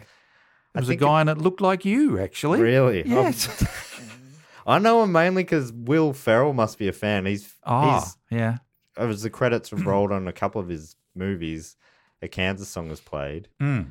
Um, and I went out and bought their greatest hits after I saw one of them because I loved uh, "Dust in the Wind" and Carry on, my, wayward, son. Yeah, one of his films ends with that. I'm like, what is this? So they're a really good band. Those two songs are so different from each other, but that's amazing that Don Kirshner. Yeah, I know. That doesn't fit at all. The Archies, of course, the story goes that, and I presume it was Don, went, fuck this monkey shit. They, they've rebelled. Let's do one without humans That makes sense. You, yeah, that's right. So the Archies were the first um, cartoon Yes. band to have a number one hit with Sugar Sugar, or was that them? it. Yeah, yeah, Sugar yeah. Sugar. Which I really liked as That's a a, song. that's a great song. Um, and um, their TV show, um, which had a had a theme song, as did the Monkees, which I'm, um, you know, I am. Uh, I now have a Disco Machine theme song, which we we play, which will be on the next album. Um, I'm very mindful tho- of those bands that had a, you know, there was Hey Hey with the Monkees and Yeah. the Archies here. Dee doo dee doo dee was the Archies theme song. theme song. Band of the song. I mean, we've been Saints fans. You know, every team's got a theme song. Yes, you play yeah, it yeah, after your big wins. Why didn't the Velvet Underground have a theme song? You know, Nothing to celebrate. Yeah, Um, do you, is, are you able to talk about the new album at all? About Uh, any of the because I know any of the people are going to be on it or anything like that. Are you trying Um, to keep no, that I'm, all? I'm trying to keep that all. Fair yes, enough. there will hopefully be lots of great people on it, but it's still I'm very a excited. long way from the being lineups done. you have are wild. Well, yeah, that's really weird and surprising. It was sort of the first. Um, it, it, it's very much like um, being on Tinder or something, you know, putting it out there and uh, seeing if I get rejected. And I've generally picked, I've generally picked people who I think I'm a chance. narrow the field down, and um, uh, but but some have surprised me. So I would never have thought of asking. Um, no, I can't say it. I, I, no, I won't go down that path just in case they don't end up on that. But there's somebody on this next album who I didn't expect um, because they're a bit younger. So you know that the people, the people on the two Disco Machine albums are all pretty awesome, but some of them are some of them are pretty obviously were are, were you know kind of from my era or perhaps a little after my era. In particular, comedians. I found that with Tism, um, comedians more comedians seemed to like Tism than people in bands. From, Right. from just from my from that era, but uh, subsequently, like most things that that are reviled at the time, they come come around and become okay. So I get the feeling that, well, not so much musicians of today because they never have heard of Tism, but certainly musicians of the last maybe maybe say five to ten years ago seem to be a bit more glowing about it. so, but generally speaking, comedians were very quick to go, yeah, um, great, you know. So, which was which was lovely because, and plus it sort of suits me because, um, I like the idea of having people on my records. It's like I'm trying to be the Gorillaz, you know. That's what I'm trying to do, except a sort of Aldi version. And clearly, I my name sounds like Damon Albarn, but I just don't have the looks. And just by the way, what what has Damon Albarn got to complain about for Christ's sake? he spends his whole time, oh, so melancholy. Is it because he's the guy who's always had everything and realizes that he's still not happy? Is that what depresses him? Anyway, but the, yes, Yeah, I feel like that must be hard because he was he was big, young. I guess Blur was. I imagine he was quite young when they got big, and he's sort Yeah. of never been yeah, away from the. No, well, fuck, you know, how many people in a famous band go start another band which which triples its sales? But even before Blur, you just look at the guy and you think, "Yep, you would have been the lead role in the fucking school production and you would have never ever had to ask a girl on a date." So, I yeah, anyway, I'm just looking at about look, him. just going through the last album. Uh, some of the names on there: Tony Martin, Ella Hooper, Henry Rollins, Josh Pike, Celia Pacquola, Adalita, yeah, Quan from Regurgitator, Shaun Micallef. yes. Shaun Micallef's obviously he, was he. A, did you know him as a fan? Because he covered at the end of one of the Mad as Hell seasons. He covered one of Yeah, which was amazing. Yeah. No, I didn't. Um, I only knew that we. I- I knew him because we'd appeared on a show. I always get them mixed up. It was either Fast Forward or Full Frontal, it was Full Frontal, maybe. He Yeah. played a character called Andrew McGahan or something. uh, David McGahan. David McGann. Da- yeah, yeah. Who was this sort of nerdy guy, and, and Tism appeared um, in that show. So, um, so I sort of had that that connection, but um, I obviously he's quite good friends with Tony. So I and I've always just totally loved him. Uh, you know everything he's done. I just think he's great. So I just sort of see Tony's great because I can go to Tony. Do you reckon you know fucking Shaun will say yes? Well, you know you can only ask. So go you know through Tony. So it's like it's like when um, it's like when Mary Kalaya's mate rang me up in uh, at, when I was at school and said, "What do you think of Mary?" Um, yeah, yeah.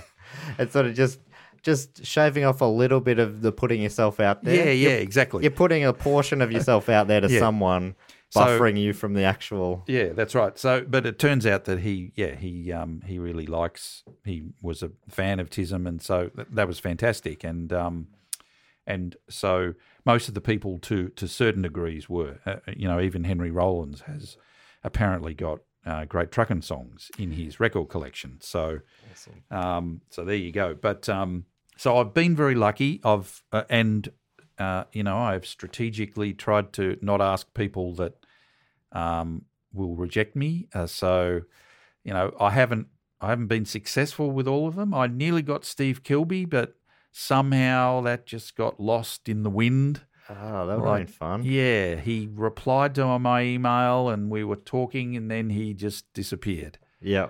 Presumably, hopefully, he's not in Davy Jones's locker. Um, so you know, sometimes it doesn't always work, and I, I've always really liked um, Susie DeMarchi of Baby Animals. Oh, yeah. Great voice. Yeah, I just uh, I just think for, you know I don't know I just think she her as a singer has been supremely underrated in Australian. Yeah, it's a Music it's a history. Funny, yeah, it's a funny spot where they've landed. Who can put the finger Don't on this elusive formula, Matt? If you know if you could bottle it, but but yeah, she um so I but I think I went around went about it the wrong way. It's it's always better if you if you get a direct contact with the person. Yeah, So on the occasions when I've gone through a manager, yeah. um, it hasn't turned out. But but yeah, so they, you know, there there were a few.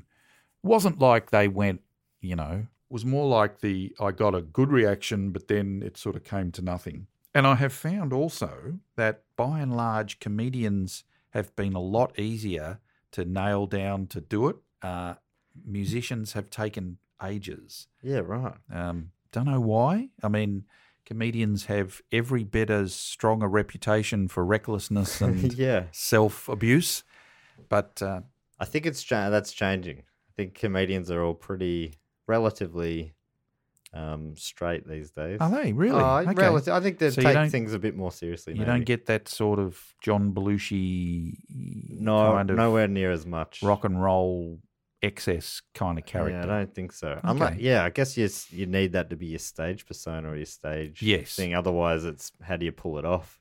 Y- Yeah, well, I don't even When you're off your honestly. chops. Yeah, I don't. I mean, it just it goes to show probably that rock music is uh, at at some in some corners of the rock music canon, it is a shallow and pointless art form because how how else can bands be successful who are just wasted the entire time? I you think know? that people, it's almost like it becomes a, a, a mythical thing. People love that. I think people are Hmm. sad when they realize that Keith Richards isn't actually still drinking bourbon straight yeah, yep, yep. and they're backstage drinking tea and stuff.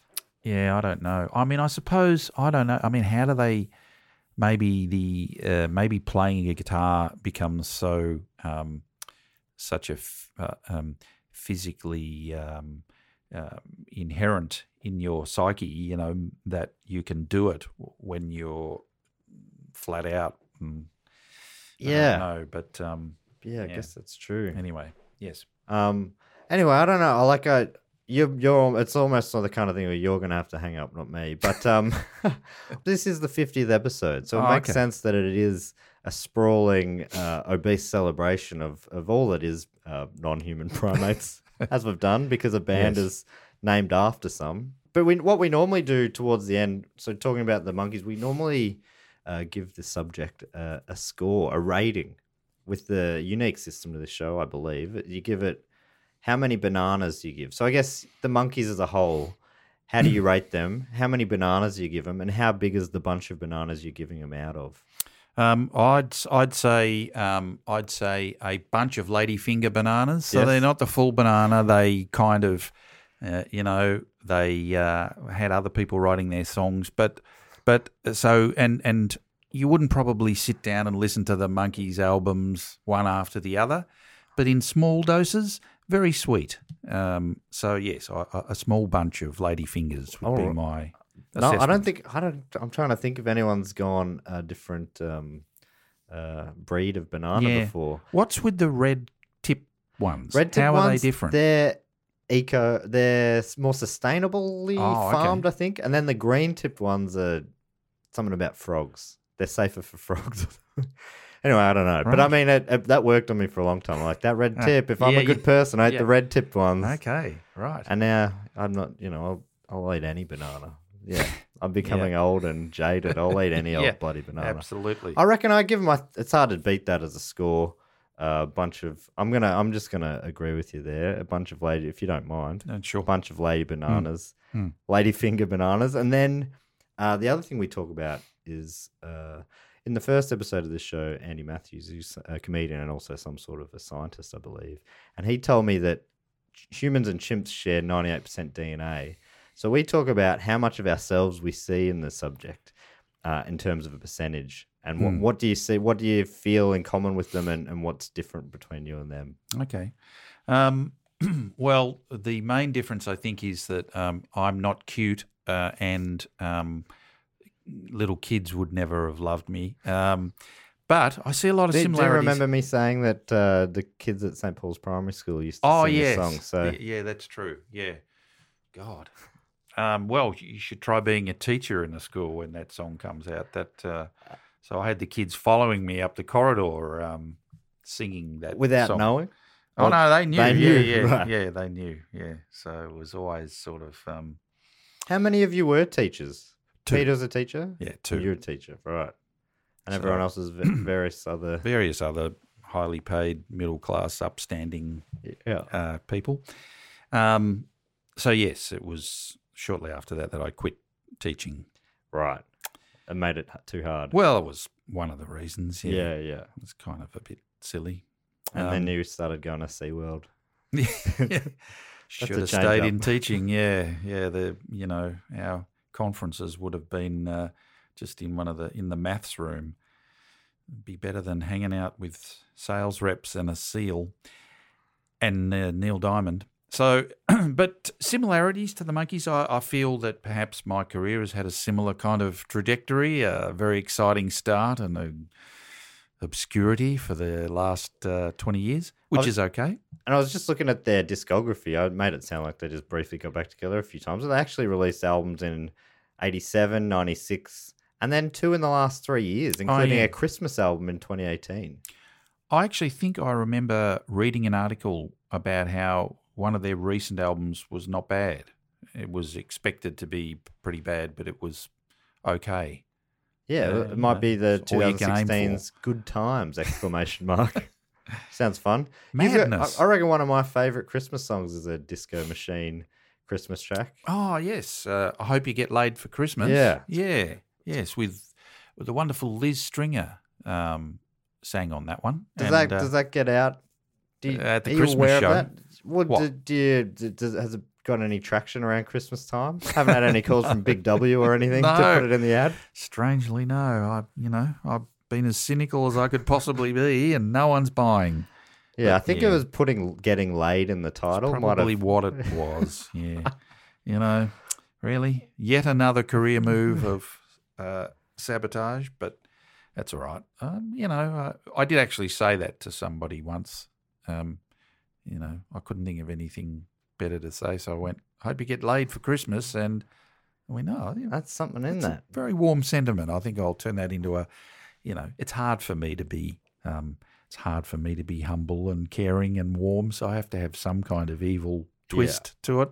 So And there you that- go. And it's kind of a, the phrasing. I was trying to. I was thinking about it before. I'm like, you can't say, "I hope you get fucked for Christmas" or "I hope you get rooted Well, that's a Christmas." different kind of- yeah. Song that may well be. So laid is one of the very few boned. I mean, no, Yeah, there's nothing else no. that really works. Laid is quite, yeah. I think laid is well. I'm, I'm sure there's there's always people waiting to be offended who will be will find something in that. But I think laid is gender non-specific. It's uh, it's a sort of friendly. Uh, very a, friendly. It's a restful term. yeah. a restful term, and Sounds, you know, get laid. It doesn't imply. and a happy new year. you Yeah. know?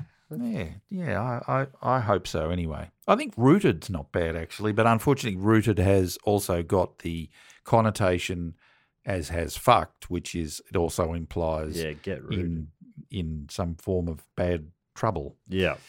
So Rooted is a that's another big well it's obviously a word you you you're into you named it band Yes. root there's Yeah. uh get got a root out of it Yeah, and root is such root a- is one of your classics Uh, yeah, was always been so, you know I like that sort of coarse, uh, strine um, vernacular that really makes a beautiful and consenting physical act. Uh, Drains it of all its um, significance. I think root has got a such a great quality to it. and I think it's very regional I I believe it's Yeah, in America it means support yeah, rooting yeah, for your root, team root for. Yeah, I know that's right. Yep, and you know these days people don't talk like that, so um, root it's no, yeah, yeah. Let's bring it back. Uh, even you know I used the word "dag" on the title of my last album, and uh, I feel even that is me giving up and just using old man's language. but I think that was fuck, you that's know? also part of the point of it right get your dag on It is, It- yeah, it- that's true. it's sort of a self-fulfilling It is exactly. It's what you know. you're doing what you're saying If you can't do that when you're my age, fuck, you're a victim of a terror. It's a tragedy. I if think- you're still a victim of fashion if you can't. I've heard Nick Cave talk about that, right? He has to put on a suit. He knows that he can't go down the shops and Really? be seen in a, in a t-shirt. Poor old. Nick. Yeah, Ah. I'm sure I've heard him say that in an interview. Really? That he'll yeah he'll get up and put his suit jacket on for T- Tony Tony Martin and I uh, joke about how Nick Cave is ideal for any situation. He's the he's the one person. Maybe Keith Richards is a bit like that, but it's funny. Any sentence is funny if you insert him in the the minutia of every day. Right. So Nick Cave puts out his wheelie bin. To Yeah. me, that's a funny image. You know. That's right, and that's the mask that he's not able to drop. It's only funny because he's never dropped it. Yeah. and he feels like he can't. I guess. No, exactly. Poor old Nick. I uh, I used to date a girl who was friends with Robert Smith of The Cure, Right. and um, nearly achieved my aim of getting her to because he came to her house. He went to her house once when they were on tour uh, for morning tea, and uh, I, you know, I kept saying all the time, "Is he going to come this time?" Is he, you know, because what I wanted to do was to turn up um, with a footy and get a photo of having kicked a kick with Robert Smith. That would have been the greatest photo in all of rock history. I'm sure. I'm, is there a weird photo? I'm, I'm picturing a weird photo of him in a, like a soccer jersey from Oh, the- really? on the cover of a like an NME magazine Oh. or something. Yeah, but it's he's just bit like not looking. Yeah. it's just looking weird. Yeah, he's a bit like that too. You know, he's got that sort of. Although he's He's committed to that big hair and yeah, it's that sort of eyeshadow. persona. But yeah. Yeah. Nick's Nick's ideal. You really, you know, you just want to, you just want to catch Nick cleaning the bathroom. You know, yeah, yeah, that's Yeah. that's what you want really. Uh, I can't tell you the amount of sniggering that went on when we went through customs with on the big day out tour in New Zealand, and we all looking like accountants went straight through. And as we went past, we could see Nick Cave and the Bad Seeds being filtered over into a Yeah. extra discussion. You know, right. Okay. Ah, it was just one of those immature moments. You know, immature moments. The f- that's fully incognito. That's yeah. You've talked about how you you don't necessarily love that part of TISM being Incognito. inc- incognito looking back, but obviously there were some bonuses. Well, uh, but but it wasn't just that we were incognito; it was that we didn't look like Nick Cave anyway. You know what I mean? Like that's the thing um, with his, you know, band members all looking, all carrying off that particular look. But we, you know, the, um, I mean, I suppose if we had been famous for being who we were, it would have been different. But certainly on a plane full of artists on the big day out, you could spot the members of TISM um, because they looked like they were normal passengers. You Right. know what I mean? So Were, were the other bands familiar? Do they know who you were? No, not really. I sat next to a guy who was the lead singer of a band called Rancid. Yeah. and he had Tim a Armstrong, yeah, it? Tim Yeah. Armstrong, and he had a star-shaped mohawk which kept brushing me annoyingly every time he turned his head. yeah. And he, of course, was reading American Psycho, of course, and I was reading probably I don't know, um, um, you know. Um, Shane Warne's autobiography or something. I don't know. And uh, he he he asked me. He said, are you, "Do you are you working uh, with the big day out?" And I said, "Yes." I, you couldn't be bothered. Yeah. really. Yeah. So yeah, it wasn't really. Um, uh, Well, it sounds like he was nice, took an interest. oh yeah, he, yeah, he did. Yeah, he did take. I always interest. assumed they'd be nice, nice fellas. Yeah, they I don't know nice. why, but Yeah, no, he did actually make the the, effort. He did Yeah. make the effort to talk to me. Um, but yeah, no, we didn't really get. We didn't really bon me with the other people. Uh, you know, I didn't get let into Perry Farrell's hotel room when they were having a after party. right, that would have been why. Oh, you tried to, and they. Yeah, yeah, there was all the, you know, oh, are you going to Perry's? But um, but no, my my famous story is that I said I I told the girl on the door that I was Wayne Carey, the famous Australian footballer. That's all bullshit, of course. Yeah. Actually, I had on Josh Earl's podcast. He he asked me that question because it's that sort of truth or dare thing, and I had to say it was true, Right. but it's not. It was true, and What as, is as truth and what was- is you know? Yes. Yeah. Anyway, If you commit to it, you can Yeah. you can make that true now. Well, let's stop this. Well, the last thing I got to do before Oh, we yes. close up is um, the Patreon supporters. It's, it's the the people who help Oh, yes. make this show happen and other Good shows, including Do Go On, uh, which you should check out that TISM episode. Yes. Um, and I'm talking to the listeners now. You do Yes, not no, need no. to do that, but uh, the um, they can go to Patreon.com/slash Do Go On Pod, and you can support us there, and you get different rewards and bonuses like extra episodes, but also you get your name read out with your favorite primate. This is going to be the most uh, primatey part of the whole show. so I'm just going to read four of the supporters out now, including Grant M. Venitsnik. Not there's not a single pronounceable supporter. Really? I, well, I'm just not a very Right. good reader of names. Venitsnik. It's a great name, Grant Mm. M. Venitsnik. He says, uh, "Would would for sure have to say the orangutan, and that they are increasingly suffering from habitat loss is truly a tragedy." Thank you, Grant. It's one of the rare, sincere messages. I appreciate that. But yeah, it is sad stories with the orangutans, with the palm oil Yeah, stuff. Right. Nestle apparently Oh, really? apparently they will not they will not stop. Nestle will not stop until every every orangutan is dead. Yes. Mile every can of Milo you um That healthy, that healthy drink that strengthens children's bones. Yeah. It unfortunately it crushes those of our orangutan Right. brethren. Right. Uh, but thank you so much for your support, Grant. Also, John Cole. Oh, I just said unpronounceable names. That's a pretty pronounceable one. He says the Japanese macaque or macaque. Right. uh, simply for the badass photography they are associated with and their fascinating hierarchy. And also, one is an assassin. So there's that. There's a Marvel character called uh, oh, really? um, Hit Monkey, and it's a Japanese macaque that goes around killing the killers, which is oh, wild. Well, that's yeah. Hmm. That's it's the wild world of Marvel. Hmm. Thank you so much, John. Uh, Huey Herbert, he says the Myanmar snub-nosed monkey, purely because one told me how I would die one day, and I am now in its debt. okay. Thank you very much, Huey. And that's um, He's a deep thinker, that Huey. Um, the Myanmar snub-nosed Yeah. monkey.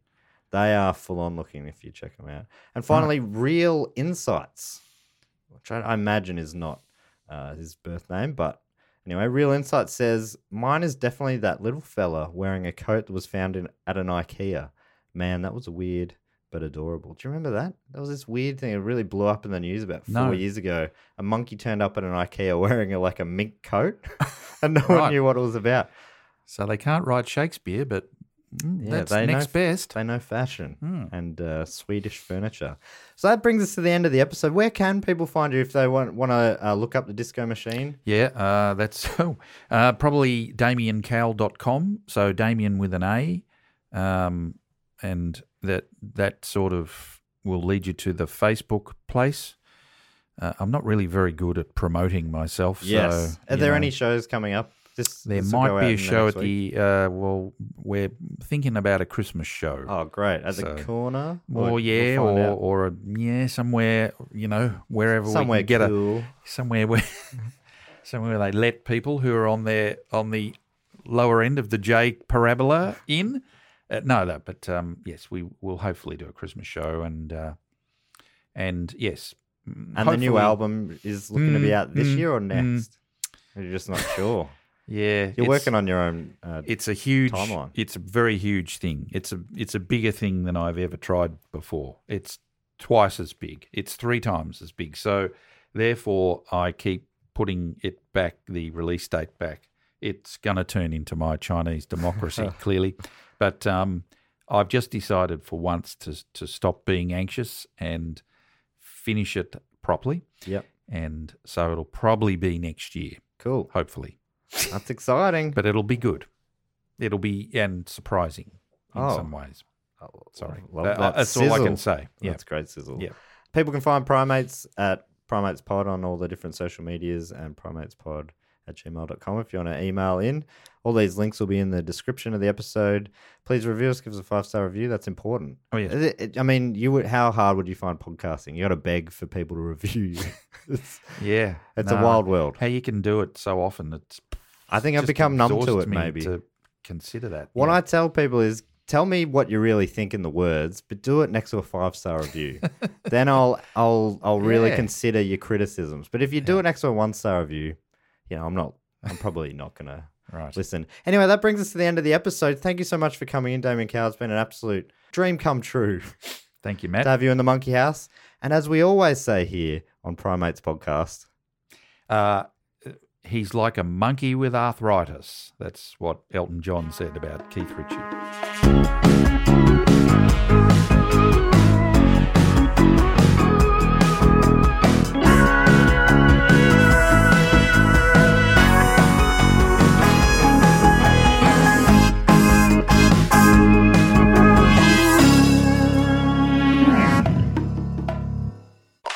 Podcast is part of the Planet Broadcasting Network. Visit planetbroadcasting.com for more podcasts from our great mates. I mean, if you want, it's, it's up to you.